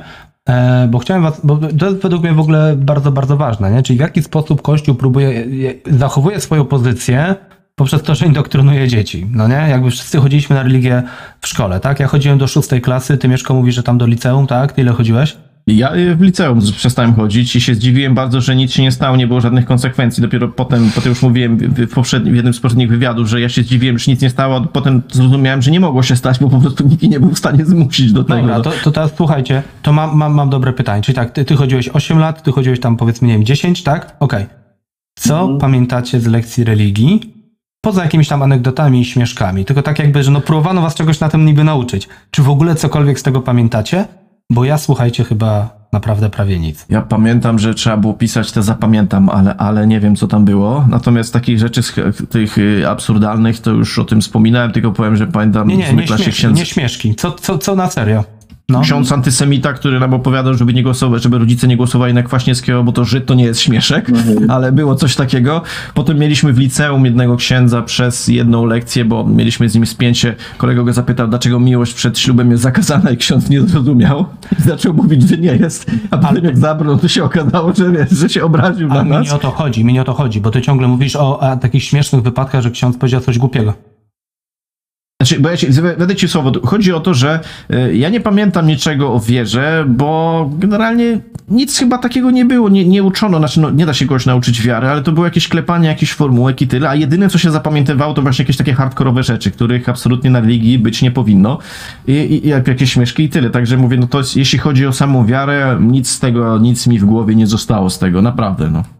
No mi też nic, a umiałem. Umiałem te wszystkie formułki klepać, wymieniać te sakramenty święte e, i wszystkie te modlitwy teraz pewnie jakbym tak się skupił, to Ojcze Nasz i Zdrowaś Maryja to bym jeszcze powtórzył, ale pozostałych już nie. E, no i okej, okay, ja, ja przestałem chodzić na religię w szóstej klasie, to już było dość dawno temu. Nie zmienia to faktu, że przez 6 lat, no jednak inaczej, przez te 6 lat na innych przedmiotach nauczyłem się wielu rzeczy, które do dziś pamiętam, dobra? A na religii nic. No i jakby ja myślę, że to też było tak trochę zrobione, żeby nie, nie dało się z tym dyskutować. Nie? Jakby dzisiaj poszedłbym na religię, bardzo chętnie bym pogadał, e, miałbym wiele pytań. E, natomiast co zapamiętałem? No, z Biblii w zasadzie nic. Najbardziej zapamiętałem te e, lekcje z księdzem Kinomanem. Pamiętam też oglądaliśmy film Konstantin, nie wiem czy widzieliście, o egzorcyście, ale taki film akcji. Tak, tak. I pamiętam kolega e, Piotrek miał dobre pytanie do księdza, bo tam w pewnym momencie e, Konstantin pokazuje faka szatanowi. I zapytał księdza, czy można szatanowi pokazać faka, bo pokazywanie faka jest grzechem, ale szatanowi to można. No i ksiądz powiedział, że można. To, to, to tyle zapamiętałem. Ale znowu miał rację, no bo chyba można, nie? Można, można. No, ale, ale wiecie, my, myśmy chodzili na religię od szkoły podstawowej. Ja byłem w ogóle wielce skonfundowany, jak się zorientowałem, że religia teraz jest w przedszkolach. I to jest już dla mnie opowiadanie, opowiadanie dzieciom małym y, takich bajek, no to to powinno być moim zdaniem karalne, bo te dzieci nie są w żaden sposób nie są się w stanie przed tym zabezpieczyć, co ten, co ten duchowny czy katecheta tam powie. A no i to jest też pewnie, no, nadużywane jest, także to jest, to jest troszkę dla mnie przerażające. Nie wiem od kiedy ta religia jest w przedszkolu, natomiast no, no jest i Wiesz, no, pytanie, pytanie, pytanie jak długo, no mam nadzieję, że jak już to pokolenie dorośnie, które teraz samo się wypisuje z religii, to już swoich dzieci na religię posyłać nie będzie, bo już no. samo doświadczyło tego, jak to jest być, znaczy my też wszyscy doświadczyliśmy tego, jak to jest, jak się nas zapisało na tą religię, no ale u nich to jest troszeczkę bardziej hardkorowo, bo już jest teraz, no zupełnie inaczej się mówi teraz o kościele, zupełnie inaczej, bo pod, na początku lat 90. no to kościół miał, to była potęga, e, jeśli chodzi o tam rząd dusz. Ja też na przykład chodziłem w Tarnobrzegu do y, dziesiątki, bardzo duża szkoła i tam, nie wiem, 10 klas na roczniku, bo już nie pamiętam, nie znałem nikogo, kto by nie chodził na religię. A niewierzących pewnie było dużo. Natomiast dopiero po jakimś czasie zrozumiałem, dlaczego, jak były przygotowania do komunii, y, część ludzi dopiero potem się, wtedy się chrzciła. No bo wcześniej się nie chrzcili, a potem, potem zaczęli, y, bo ze względu na, na konformizm. E, to właśnie jak mówisz o tych statystykach chodzenia i niechodzenia na religię, to posłuchajcie tego. Ty mówisz, jak byłeś w podstawówce, na 10 klas chodzili wszyscy. No tak. Gdy ja byłem w podstawówce, to była zwykła rejonowa podstawówka na osiedlu mieszkaniowym w Warszawie. Nie? Poza tą jedną dziewczyną z grekokatolickiej rodziny, którą upokorzono, chodzili wszyscy do szóstej klasy. Nie? Potem poszedłem do takiego dość patologicznego gimnazjum w Śródmieściu. No tak się ułożyło. I w tymże patologicznym gimnazjum nie chodziło nas około siedmiu no nie, z 30-osobowej klasy. E, szkoła nam nic prawie nie organizowała, lekcje etyki były dosłownie 5 razy przez 3 lata, no nie? Potem poszedłem do takiego dobrego liceum e, w Warszawie i tam chodziło około 7-8 osób z 30, dobra? Ok. I teraz robimy fast forward jakieś tam 15 lat do przodu e, i rozmawiam z córką moich znajomych, która w tym roku jest na pierwszym roku studiów. Ja z nią rozmawiałem tam, nie wiem, to było ze dwa lata temu. I ona mówi tak, w jej podstawówce, czyli w mojej podstawówce, w tej samej, do komunii to jeszcze chodzili wszyscy. A czy prawie wszyscy. Ona była wypisana od początku jeszcze dwie osoby na krzyż. Po komunii, jak dostali te smartfony, to się wysypali, no nie? I do końca, ona już była w tej ośmi, ośmioklasowej podstawówce, do końca do tej ósmej klasy zostały już coraz mniej, coraz mniej, coraz mniej. Poszła do dobrego liceum, powiedzmy mniej więcej takiego jak to moje tamte lata temu, no nie?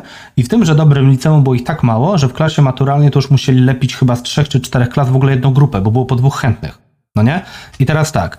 Y, z jednej strony można powiedzieć, zobacz, masz około 15 lat różnicy między nami, jaka radykalna zmiana. Z drugiej strony ktoś może powiedzieć, no dobra, ale to jest ciągle Warszawka i jak tam mamy te statystyki ogólnopolskie, no to nam pokazuje, że no owszem, w Warszawie tych, tych, ten odsetek wypisań jest dość wysoki, ale gdzieś tam w jakichś małych miejscowościach to jest nadal tam kilka procent na przykład. Czy jakby ta zmiana idzie, nie? Czy jakby to, to, to, to, co w Warszawie się zadziało w ciągu tych 15 lat, w ciągu następnych 15 się zadzieje w tych małych ośrodkach, bo jeżeli tak, to właściwie za 20-30 lat to ten kościół będzie naprawdę tam, gdzie jest w Irlandii teraz, no. No ja się boję, boję się tego, że, że właśnie są dwie rzeczywistości i że ten kościół zostanie zepchnięty do tej drugiej i tam będzie funkcjonował prężniej, będzie się tylko bardziej radykalizował.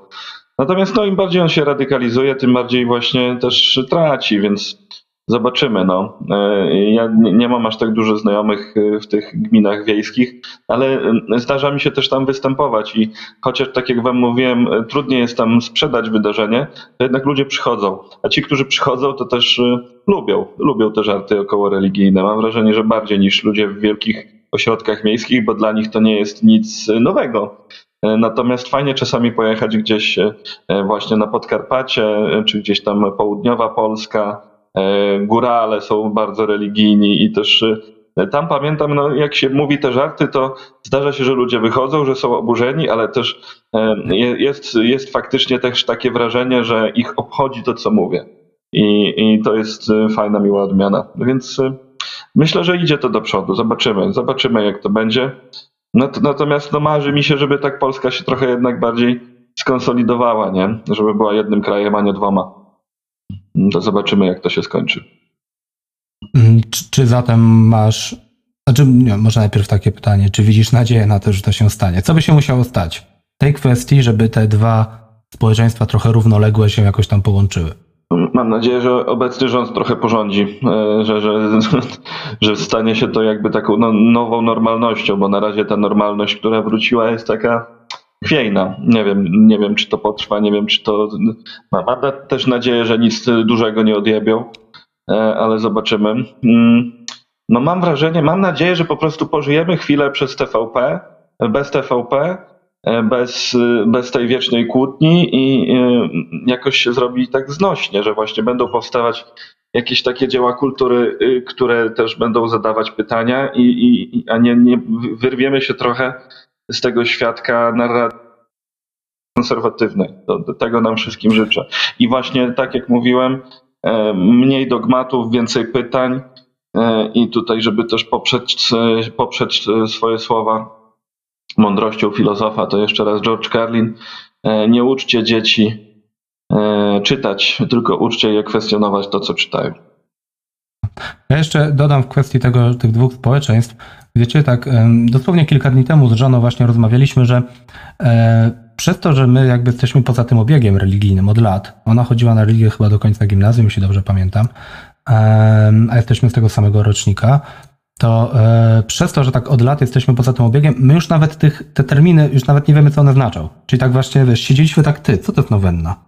Nie? Bo gdzieś tam przeczytałem, tak i tak, w sensie słyszałem to wielokrotnie, wiem, że to jest jakiś rodzaj modlitwy, ale nie wiem jakie, nie? Okej, e, czym się różnią rolaty od, roraty od rekolekcji? Nie pamiętam, nie? Chodziłem na te rekolekcje, nie? Na jednych nawet wymiotowałem na koleżankę, bo, bo się źle czułem, pamiętam, miałem 6 lat. O Jezu. Moje traumatyczne wspomnienie z zerówki, nie? Um, jakby i nie pamiętam, nie? I jakby nie pamiętam, czym się różnią te sakramenty święte, które to są grzechy święte. I tak sobie pomyślałem właśnie teraz w kontekście tego, co mów, mówisz, Mieszko, że są dwa społeczeństwa. Jedno jest takie no, bardzo konserwatywne, religijne, drugie takie otwarte, powiedzmy jakieś takie postępowe. E, no rzeczywiście fakt, że nie zapisujesz dziecka na religię, albo je wypisujesz, albo ono samo się wypisuje, powoduje to, że za 20 lat on już nawet gdyby chciał nauczyć własne dzieci jakiejś takiej bazowej, takiej korowej religijności, bo być może uważa, że w Polsce takim korowym katolikiem musisz być, to już ma z tym problem. Gdybym ja chciał teraz moje dzieci uczyć religijności, nie będę tego robił, ale gdybym chciał, to kurde, ja bym sam musiał zacząć od tego, żeby, wiesz, jakiś słownik wziąć po prostu i te, te, te 100 takich terminów, nie? Yy, przypomnieć sobie, w sensie, kim jest nuncjusz, czym się różni biskup pomocniczy od jakiegoś, tak, czym się różni bazylika od katedry, bo nie pamiętam, no nie? Ja ci tu wejdę w słowo. Mógłbyś poprosić Mieszko, by ci tą książkę o dekalogu mógł pożyczyć, byś się dowiedział z tego, mógłbyś się uczyć sam, wiesz. No, ja wam powiem, że ja na przykład y, swoje dziecko mam zamiar uczyć religii, tylko że właśnie religii, e, różnych religii. Tak. E, Bo Dokładnie. powinno znać, e, no, powinno mieć życie duchowe. To, to, to tylko prezes Kaczyński pierdoli takie głupoty, że ateiści nie mają życia duchowego, ani w Tak. ogóle duszy najprawdopodobniej, albo ani niczego. No jakby, przepraszam najmocniej, no to raczej działania prezesa pokazują, że on jest człowiekiem pustym w środku, który jedyne co ma to właśnie te swoje knucia. No ja przepraszam, ja, ja w ogóle tutaj też może za późno, bo już gadamy prawie półtorej godziny, ale ja też chciałem się przyznać, ja nie jestem ateistą, jestem agnostykiem. E, to jest, to jest podejście, którym się kieruję przez życie. Bardzo mi się podoba, bo to jest właśnie podejście e, oparte na zadawaniu różnych pytań i, i też e, obce dogmatom. I, I na przykład jest wspaniała książka Bozie, którą mam zamiar czytać córce, jak troszkę podrośnie, bo na razie jest jeszcze za mała. Jest o różnych religiach i tam wypowiadają się przedstawiciele różnych religii. Można się nauczyć dużo E, o różnych e, zasadach, którymi się kierują w życiu. Jakby, ale też bez, bez tej, bez, że Bóg nam jest i masz wierzyć i chuj, koniec dyskusji, e, bez jakichś wymagań i bez tego wszechobecnego poczucia winy, tylko że, że jest coś takiego jak religia, jest coś takiego jak duchowość. Ludzie też mają życie i śmierć i, i są różne pytania, na które nie znamy odpowiedzi. Nie? Więc ja jestem jak najbardziej za tym, żeby y, po prostu mieć, y, żeby nie dać sobie ukraść, ukraść takich pojęć jak, jak wiara. Y, nie dać sobie ukraść różnym korporacjom i różnym innym ludziom. To są po prostu rzeczy, na które każdy powinien sobie odpowiedzieć samemu. I tego mam zamiar nauczyć swojego dziecka. No. To ja się w pełni zgadzam, choć ja jestem akurat niewierzący, jakby jestem ateistą, ale jakby doskonale rozumiem agnostycyzm. Na dobrą sprawę każdy ateista jest agnostykiem, nie? E, tak, tak na serio, dopóki jest uczciwy względem siebie, to jest, nie? E, tylko takim powiedzmy mocno przekonanym w jednym kierunku, nie? Mhm. E, ale, ale rzeczywiście wydaje mi się, że y, zastąpienie lekcji religii katolickiej lekcją, y, lekcjami religioznawstwa, może tak powiedzmy, albo jakiegoś takiego mhm. kulturoznawstwa szerzej, prawda? Jeżeli to ma przez tyle klas być raz nawet w tygodniu, to jest naprawdę dużo godzin, tam można bardzo dużo wartościowych rzeczy upchnąć i żeby te młode dzieci, te, te, te dzieciaki, ta młodzież, żeby wiedziała, że to nie jest tak, że Jezus był Polakiem, prawda? I że, i że on ten, dał się mm, ukrzyżować za Polskę, której wtedy jeszcze nie było i że był takim pięknym blondynem śnieżno-białym, prawda? E, o, o aryjskich rysach twarzy. To raczej tak nie było. Um, I że są różne kultury, i jakby w tamtych krajach ci ludzie z tymi innymi wyznaniami, oni też uważają, że to ich wyznanie jest tym właściwym, prawda? I mają przecież prawo tak uważać, mają swoją mitologię i swoją teologię, i w ogóle te strasznie rozbudowane systemy ku ku kulturowe. No i w momencie, gdy się tak um, indoktrynujesz od dziecka tylko w tym jednym, to później wydaje mi się, że naturalnie reagujesz y, niechęcią bądź może agresją, gdy spotykasz się z tymi innymi. Mhm. Ja też nie, nie, nie, nie chcę na siłę uczyć dzieci ateizmu, bo to też jest błąd y, bardzo częsty wśród ateistów. E, ja też się nie zgodzę, że każdy ateista jest agnostykiem. Poznałem wielu zacietrzewionych ateistów, którzy robią z tego w zasadzie własną religię i powielają wiele schematów. No więc y, y, jak najbardziej można być toksycznym ateistą, moim zdaniem. A, to na pewno. To... E, natomiast no właśnie też to, co mówisz, że, że czy uczyć religioznawstwa zamiast religii, moim zdaniem trochę szkoda czasu. No jakby no można, można pokazać, ale to też, no jakby są ważniejsze rzeczy, które powinny być e, e, uczone w szkołach, e, na przykład jakieś rzeczy takie ogólnopodatkowe albo jak założyć firmę w Polsce, nie? To, to, to, to, to mi się bardziej podobało. Albo jakieś podstawy polityki, no nie wiem, cokolwiek. Przydałby mi się taki przedmiot, który te, te dzieci, dzieci wprowadza w ten świat, nie? W którym żyjemy. Wielu rzeczy musieliśmy się nauczyć sami. Wydaje mi się, że religia to jest prywatna sprawa, która powinna być e, jakoś tam robiona w domu. No ale to zobaczymy. No. A jeszcze wracając do tych Jezusów i do różnych wiar, e, to e, też nie wiem, czy widzieliście, jest taki, są książki i serial na podstawie prozy Nila Gaimana Amerykańscy bogowie. Słyszeliście o tym? Y, dwa sezony. Ja czytałem książkę dwa sezony, widziałem, muszę wreszcie dooglądać tam resztę, bo, bo, bo na razie jeszcze nie zebrałem. Tam jest wspaniała, wspaniała scena, jak tam są ci bogowie, oni żyją w prawdziwym życiu, tam założenie premis jest taki, że ci bogowie istnieją, jeżeli się w nich wierzy. Y, I na przykład są Thor, Zeus i inni jacyś staroegipscy bogowie. Oni już ledwo przędą. W pewnym momencie jest zlot, konwent wszystkich bogów i tam na tym zlocie pojawia się około dwóch setek Jezusów. Bo nie ma jednego Jezusa, tylko właśnie jest cała paleta Jezusów. Oni też mają bardzo różne kolory skóry, bardzo różnie są ubrani. E, bo to też fajnie pokazuje, że w zasadzie każdy kraj ma swojego Jezusa, każda mniejszość etniczna ma swojego Jezusa. Ten Jezus jakby wygrał ewidentnie, ale to nie jest jeden Jezus. Każdy ma swojego I też mam wrażenie, że bardzo podobnie jest w katolicyzmie, że sobie wybierają ludzie tę wiarę. Nie? Że z wielu rzeczy na przykład się nie, spo, nie spowiadają, e, bo nie jest to zgodne, chociaż jest to zgodne z ich etyką, e, to nie jest to zgodne z nauką Kościoła. Na przykład mam kolegę, który powiedział księdzu w pewnym momencie, że jeżeli jego pies nie pójdzie z nim do nieba, no to on nie pójdzie do nieba, że on się wypisuje. Nie? No i zgadnijcie, jaka była odpowiedź księdza. No, no, no heretyk, no. I dlatego mam wrażenie, że właśnie ktoś taki jak Hołownia też jest e, potrzebny teraz, e, jakiś taki centrolewicowy, pluszowy, no dobra, co ja powiedziałem, centrolewicowy, centrowy, centrowy, pluszowy katolik, który właśnie napisał książkę o tym, że psy idą do nieba. E, to jest alternatywa, która ma, ma szansę pociągnąć tych wyborców PiSu gdzieś, gdzieś na środek, jeżeli nie da się ich przeciągnąć gdzieś dalej po, poczynię uwagę o, o Hołowni, bo ja kiedyś jego jedną książkę e, Bóg, życie i twórczość, nie pamiętam tytułu, czytałem i tam powiem szczerze, że no tam taki troszeczkę gimbokatolicyzm jego wyskoczył parę razy. Argumentacja była taka, że jak napisałem taką reckę, wrzuciłem parę cytatów, to ludzie, którzy go właśnie tam, to lata temu to było, że ludzie, którzy go tam e, słuchali nawet, to byli zszokowani, że można było coś takiego napisać, ale wrócę na moment do tematu szkoły. Wydaje mi się, że w szkole najlepiej by było uczyć dzieciaki e, podejścia do no, rzeczywistości jako takiej, ale do, do różnych rzeczy, do różnych informacji. No ale to akurat troszeczkę by wykluczało nauczanie religii w tej samej szkole, to, to, to. bo jakby się ten dzieciak nauczył, to, to już by zada, zadawać pytania, to znaczy, bo to jest, wiecie, to jest przerażające.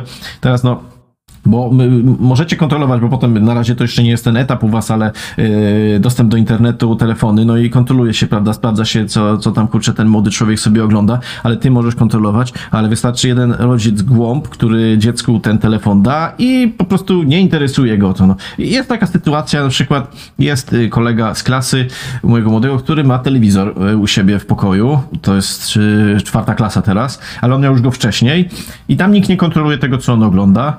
I jak rozmawiałem z jego, bo tam znamy z rodzicami, ten młody też na Xboxie grał chyba w Call of Duty, czy w jakąś taką grę i ten rodzic do mnie tam w pewnym momencie, że no, może ten młody nie powinien w to grać, ale, ale on, on się zachował tak, jakby to była jakaś, nie wiem, siła natury, że nie można powiedzieć temu młodemu człowiekowi, słuchaj, poczekaj mhm. parę lat, bądź grać, tylko nie, nie, nie, on niech sobie gra, może nie powinien i takie, i to jest przerażające, bo to jest naprawdę potężne zagrożenie, bo dzieciaki, no wszystko z internetu można tłumaczyć, można mówić, ej, młody człowieku, no nie wszystko, co tam obejrzysz, zobaczysz, to jest prawda. Tak, tak, oczywiście, po czym oczywiście się okazuje, jak się dowiesz, oczywiście, jak, jak, jak zobaczy jakiś filmik i o czymś ci powie, no to wtedy będziesz wiedział, że jakąś głupotę zobaczył, ale przeważnie to jest tak, że trzeba to jakoś wyciągać.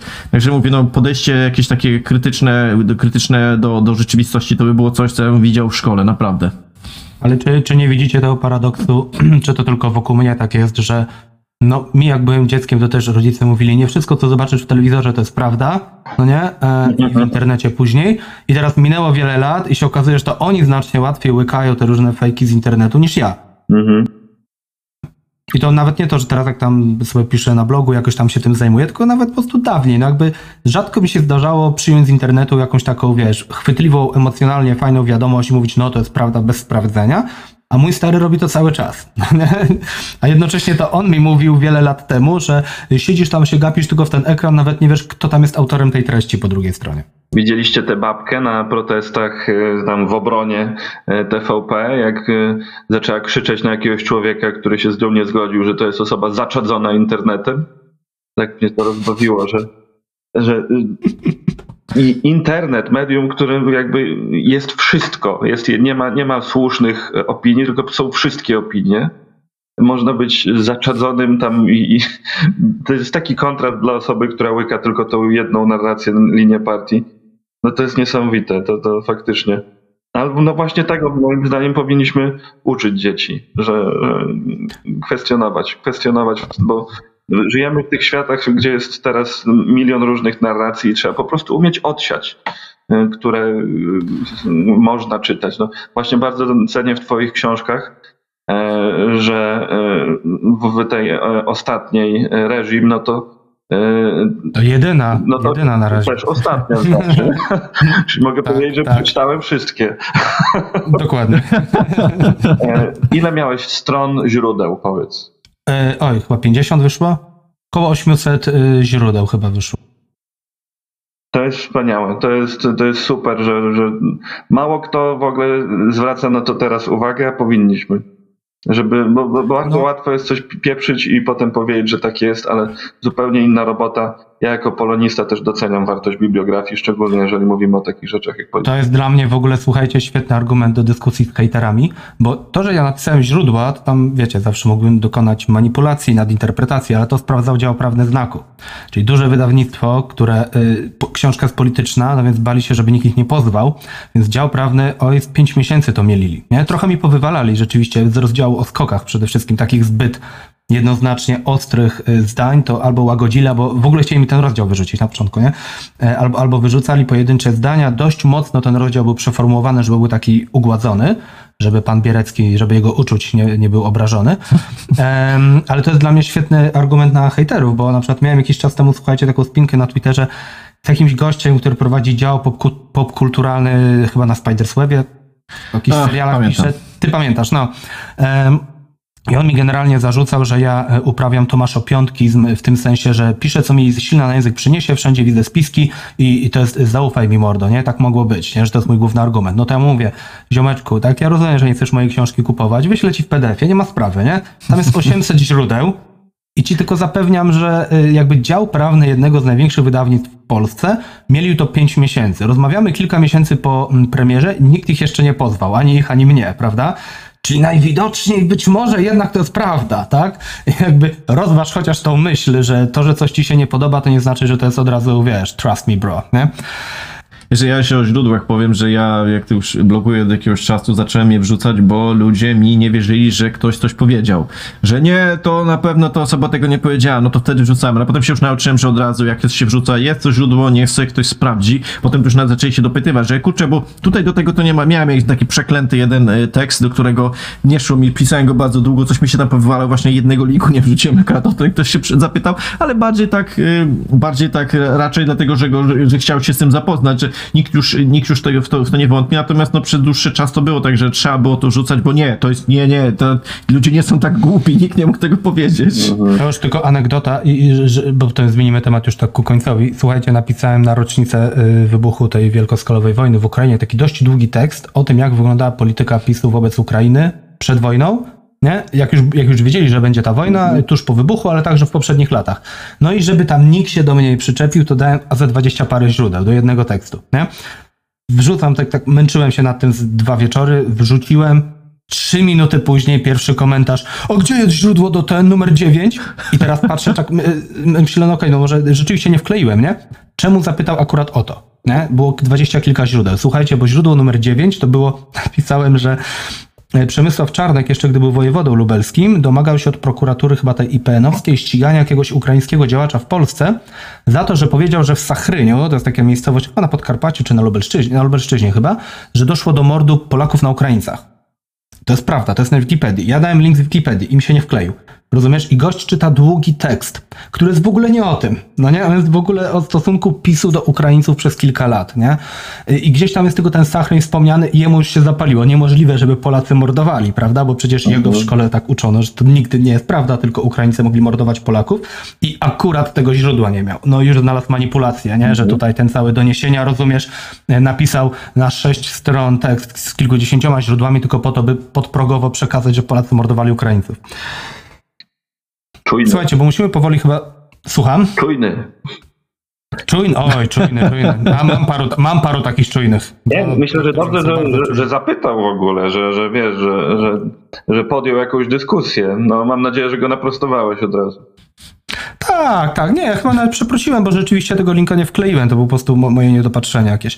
E, dobra, słuchajcie, żebyśmy powoli zmierzali ku końcowi. Mieszko, bo tak trochę odeszliśmy, e, wróćmy bardziej do e, twojego stand-upu i tego, co mówisz o religii, mianowicie a, powiedziałeś na jednym z występów, jaki twój tekst dotyczący religii i kościoła w Polsce, właściwie nie religii, tylko świętej osoby papieża, mm, spowodował, że dostałeś najwięcej hate mailu.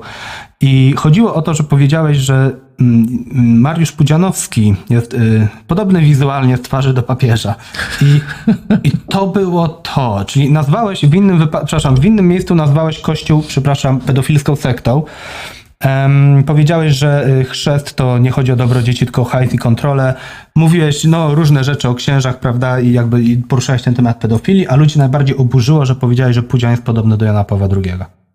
A jest. Wiesz co? Ja myślę, że to chodzi o zasięg, e, bo e, te moje e, przemyślenia o religii, te hardkorowe, kiedy mówię właśnie, że Kościół jest sektą pedofilską, co umówmy się, nie jest dla nas jakieś specjalnie hardkorowe, ani dla moich fanów, ani dla naszych słuchaczy.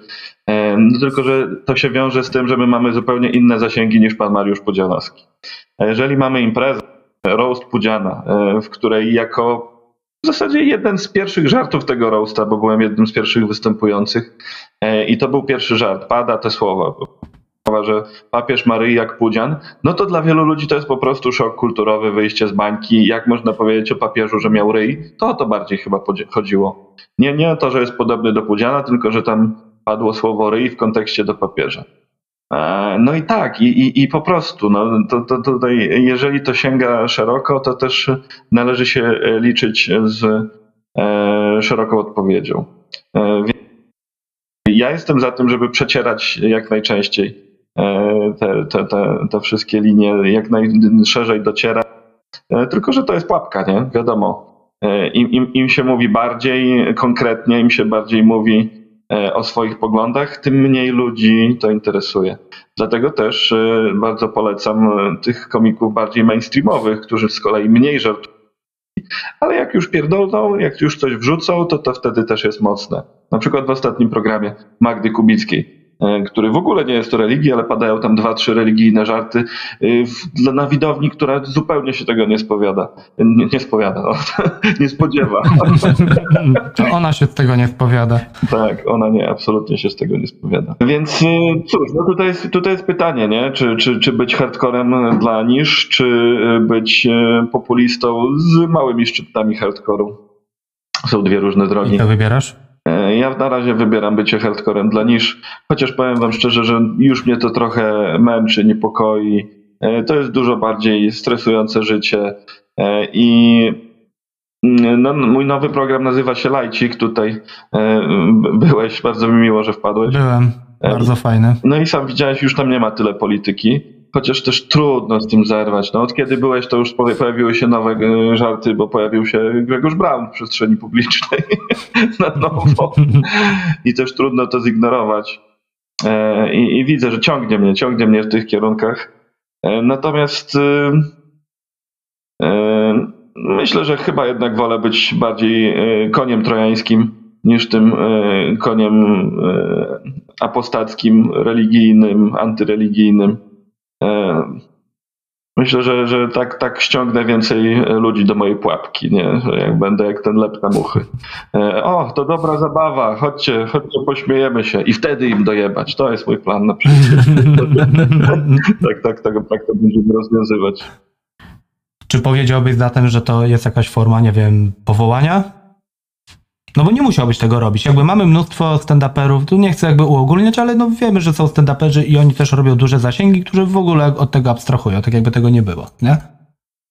E, Myślę, że to jest moja rzecz. E, Myślę, że lubię, lubię, lubię wsadzać kij w mrowisko, lubię mówić głośno o, tym, o tym, o czym się nie mówi. E, I no, na pewno moje życie byłoby prostsze, gdybym tego nie robił, no, ale nie, nie, nie zmienię tego. Taki jestem. E, Więc e, zobaczymy. Jak na razie jest u mnie spokojnie, stabilnie. E, Muszę się jeszcze zastanowić właśnie, w jaki sposób to robić, żeby być bardziej skutecznym, ale Na pewno nie zrezygnuję, bo, bo nie potrafię. Jest to coś też, co znajduję po prostu zabawnym, śmiesznym, hipokryzję. I dlatego myślę, że o kościele i o polityce jeszcze będę długo żartował, bo tam jest najwięcej hipokrytów. No to fajnie, to czekamy na to. A czy daje ci to jakąś satysfakcję, że nie tylko ludzi rozśmieszyłeś, bo to jest jedno, ale że być może ich skłoniłeś do myślenia? Ogromną. Ostatnio po występie w Krakowie podszedł do mnie e, chłopak, e, młody Białorusin e, i, i właśnie powiedział, że bardzo, bardzo mu się podobały te żarty polityczne i że to było jeszcze przed zmianą władzy w Polsce i grałem właśnie z programem Żółć. On był bardzo, bardzo polityczny i e, miałem dużo wątpliwości, jak grałem z tym programem, e, czy, czy chcę być dla wielu ludzi wrogiem e, czy chce stawiać się właśnie jako antagonista, czy też osoba o poglądach radykalnych. No ale przyszedł ten jeden Białorusin i powiedział, że dziękuję za te żarty i że były bardzo prawdziwe i że to, co obserwuje teraz w Polsce, to mu przypomina to, co się działo na Białorusi 15 lat temu. I to był jeden z takich widzów, którzy naprawdę e, sprawili, że poczułem się doskonale z tym, co robię i że poczułem też, że warto to robić dalej. Mm, a czy nie, czy nie boisz się tylko, no bo wiadomo, że przez ostatnie lata to się krytykowało raczej PiS, tak? Nawet jak ktoś nie był jakiś szczególnie antypisowy, no to tak trochę wypadało, no bo PiS robił to, co robił i był u władzy. Ty jeszcze dodatkowo krytykujesz Kościół. Czy nie boisz się, że ci przyczepią łatkę, e, ale tak na serio, nie, że tam ktoś cię hejtuje, że po prostu zostaniesz uznany za stand-upera, nie wiem, lewackiego, platformerskiego? To już się dzieje, to już się dzieje i to masowo. E, trochę mnie to bawi, bo e, Żółć właśnie był programem bardzo antypisowskim e, i też bardzo mi zależało. Wrzuciłem ją szybko, bo jeszcze normalnie bym z nią pojeździł co najmniej pół roku, ale chciałem ją wrzucić przed wyborami, bo wiedziałem, że po wyborach będziemy żyć w innej rzeczywistości i te żarty po prostu przestaną być aktualne. Więc udało się nagrać i wrzucić przed wyborami. Nie sądziłem, szczerze mówiąc, że koalicja wygra. Byłem pewien, że PiS zwycięży. Ludzie mi piszą właśnie, że jestem e, tuskim synem, tak jak już mówiłem. E, ale e, no to, to jest bardzo zabawne, no bo ten program jeździł, to był bardzo, bardzo antyrządowy program. No, ja z nim jeździłem, kiedy PiS rządził, on został napisany i nagrany, kiedy PiS rządził, więc trudno tutaj mówić, że ja jestem koniunkturalistą i wpisuję się w linię władzy. No, jestem dokładnie po przeciwnej stronie. No, to po prostu teraz władza się zmieniła. E, I mówiąc, to teraz musisz nagrać nowy program. E, chciałbym, chciałbym pożartować trochę z platformy i nawet no, z Hołowni bym chciał bardzo pożartować, bo to też białostoczanin. Mamy wspólnych znajomych i mam ciekawe również historie o nim. Nawet mieliśmy małego bifa na Facebooku, ale no, to jeszcze e, zanim był marszałkiem Sejmu. E, natomiast no, wciąż no, wydaje mi się, że to nie jest tak, że problem PiSu się skończył, kiedy przegrali wybory. Dalej są przerażający i dalej są bardzo aktywny, aktywni politycznie. Są w zasadzie tym, czym e, zawsze mówili, że jest PO, czyli totalną opozycją. To jest przerażające, co oni wyprawiają. I ja naprawdę chciałbym się pośmiać trochę z PO e, i, i z innych polityków, no ale klękajcie narody. To, co PiS wyczynia dalej, to jest dalej pokazuje, że jest największym zagrożeniem dla demokracji w Polsce. Jak to? Przecież oni jej bronią teraz. Jak, jak możesz tak mówić? No niestety. Przecież Kamiński i Wąsik będą więźniami politycznymi. Mam nadzieję, że będą tymi więźniami politycznymi, bo jak na razie, jak na razie to się na to nie zapowiada, a tak. Na dodatek ludzie mi piszą, że wyglądam jak wąsik, co mnie dodatkowo wkurza. A mam taką propozycję do ciebie. Jak ci będą tam e, mówili albo pisali, że jesteś tuskim synem, to zawsze możesz odpowiedzieć Für Deutschland. I to mhm. powinno zamknąć całą tą, wiesz, albo zapytać, czy masz po niemiecku występować, wiesz. No właśnie, też mi ostatnio piszą, że jestem synem wąsika. E, przez, przez to. No, no, jest, jest podobieństwo, no przepraszam, no, nawet ja je widzę, nie podoba mi się, ale widzę, ale to wtedy odpisuję, że nie, przepraszam, to jest pomyłka, e, się różnimy bardzo z panem Wąsikiem, bo moja praca polega na staniu, a jego na siedzeniu. Dobra, dobra. Dobra, to tym pozytywnym akcentem może zakończmy. Słuchaj, życzymy ci, żebyś nie był tuskim synem tylko a, i żebyś żeby może sytuacja w Polsce była taka, żebyś mógł z czystym sercem pisać fajny stand-up o platformersach, o Hołowni, o PSL-u i o lewakach, żebyś mógł im poświęcić cały materiał. O lewakach już napisałem, chciałem podkreślić. A, który? A to miał minął chyba? To pod koniec żółci, bardzo polecam. Okej, okay, okej, okay. dobra, dobra, to będę pamiętał. E, no to w takim razie o pozostałych, ogólnie o nowym rządzie, no o to chodzi, nie? E, żebyś, żeby była taka sytuacja, żebyś mógł z czystym sumieniem o nich e, tylko napisać cały program i nie musieć się odwoływać do tego PiSu, bo PiS po prostu nie będzie nic robił. Najlepiej jakby się rozpadł, to było w ogóle fajnie, nie? Dobra, tym, tą nadzieją może zakończmy. To był podcast dezinformacyjny. Naszym gościem był Mieszko Minkiewicz, stand-uper z Białegostoku, apostata, agnostyk, nie ateista. No i co? I Hejter polityczny, no i tuski syn, no. Dziękuję, dziękuję bardzo za zaproszenie i wam również życzę w najbliższej przyszłości żebrzącego czarnka pod pustym kościołem. Dokładnie tak. Dzięki O. wielkie, do usłyszenia.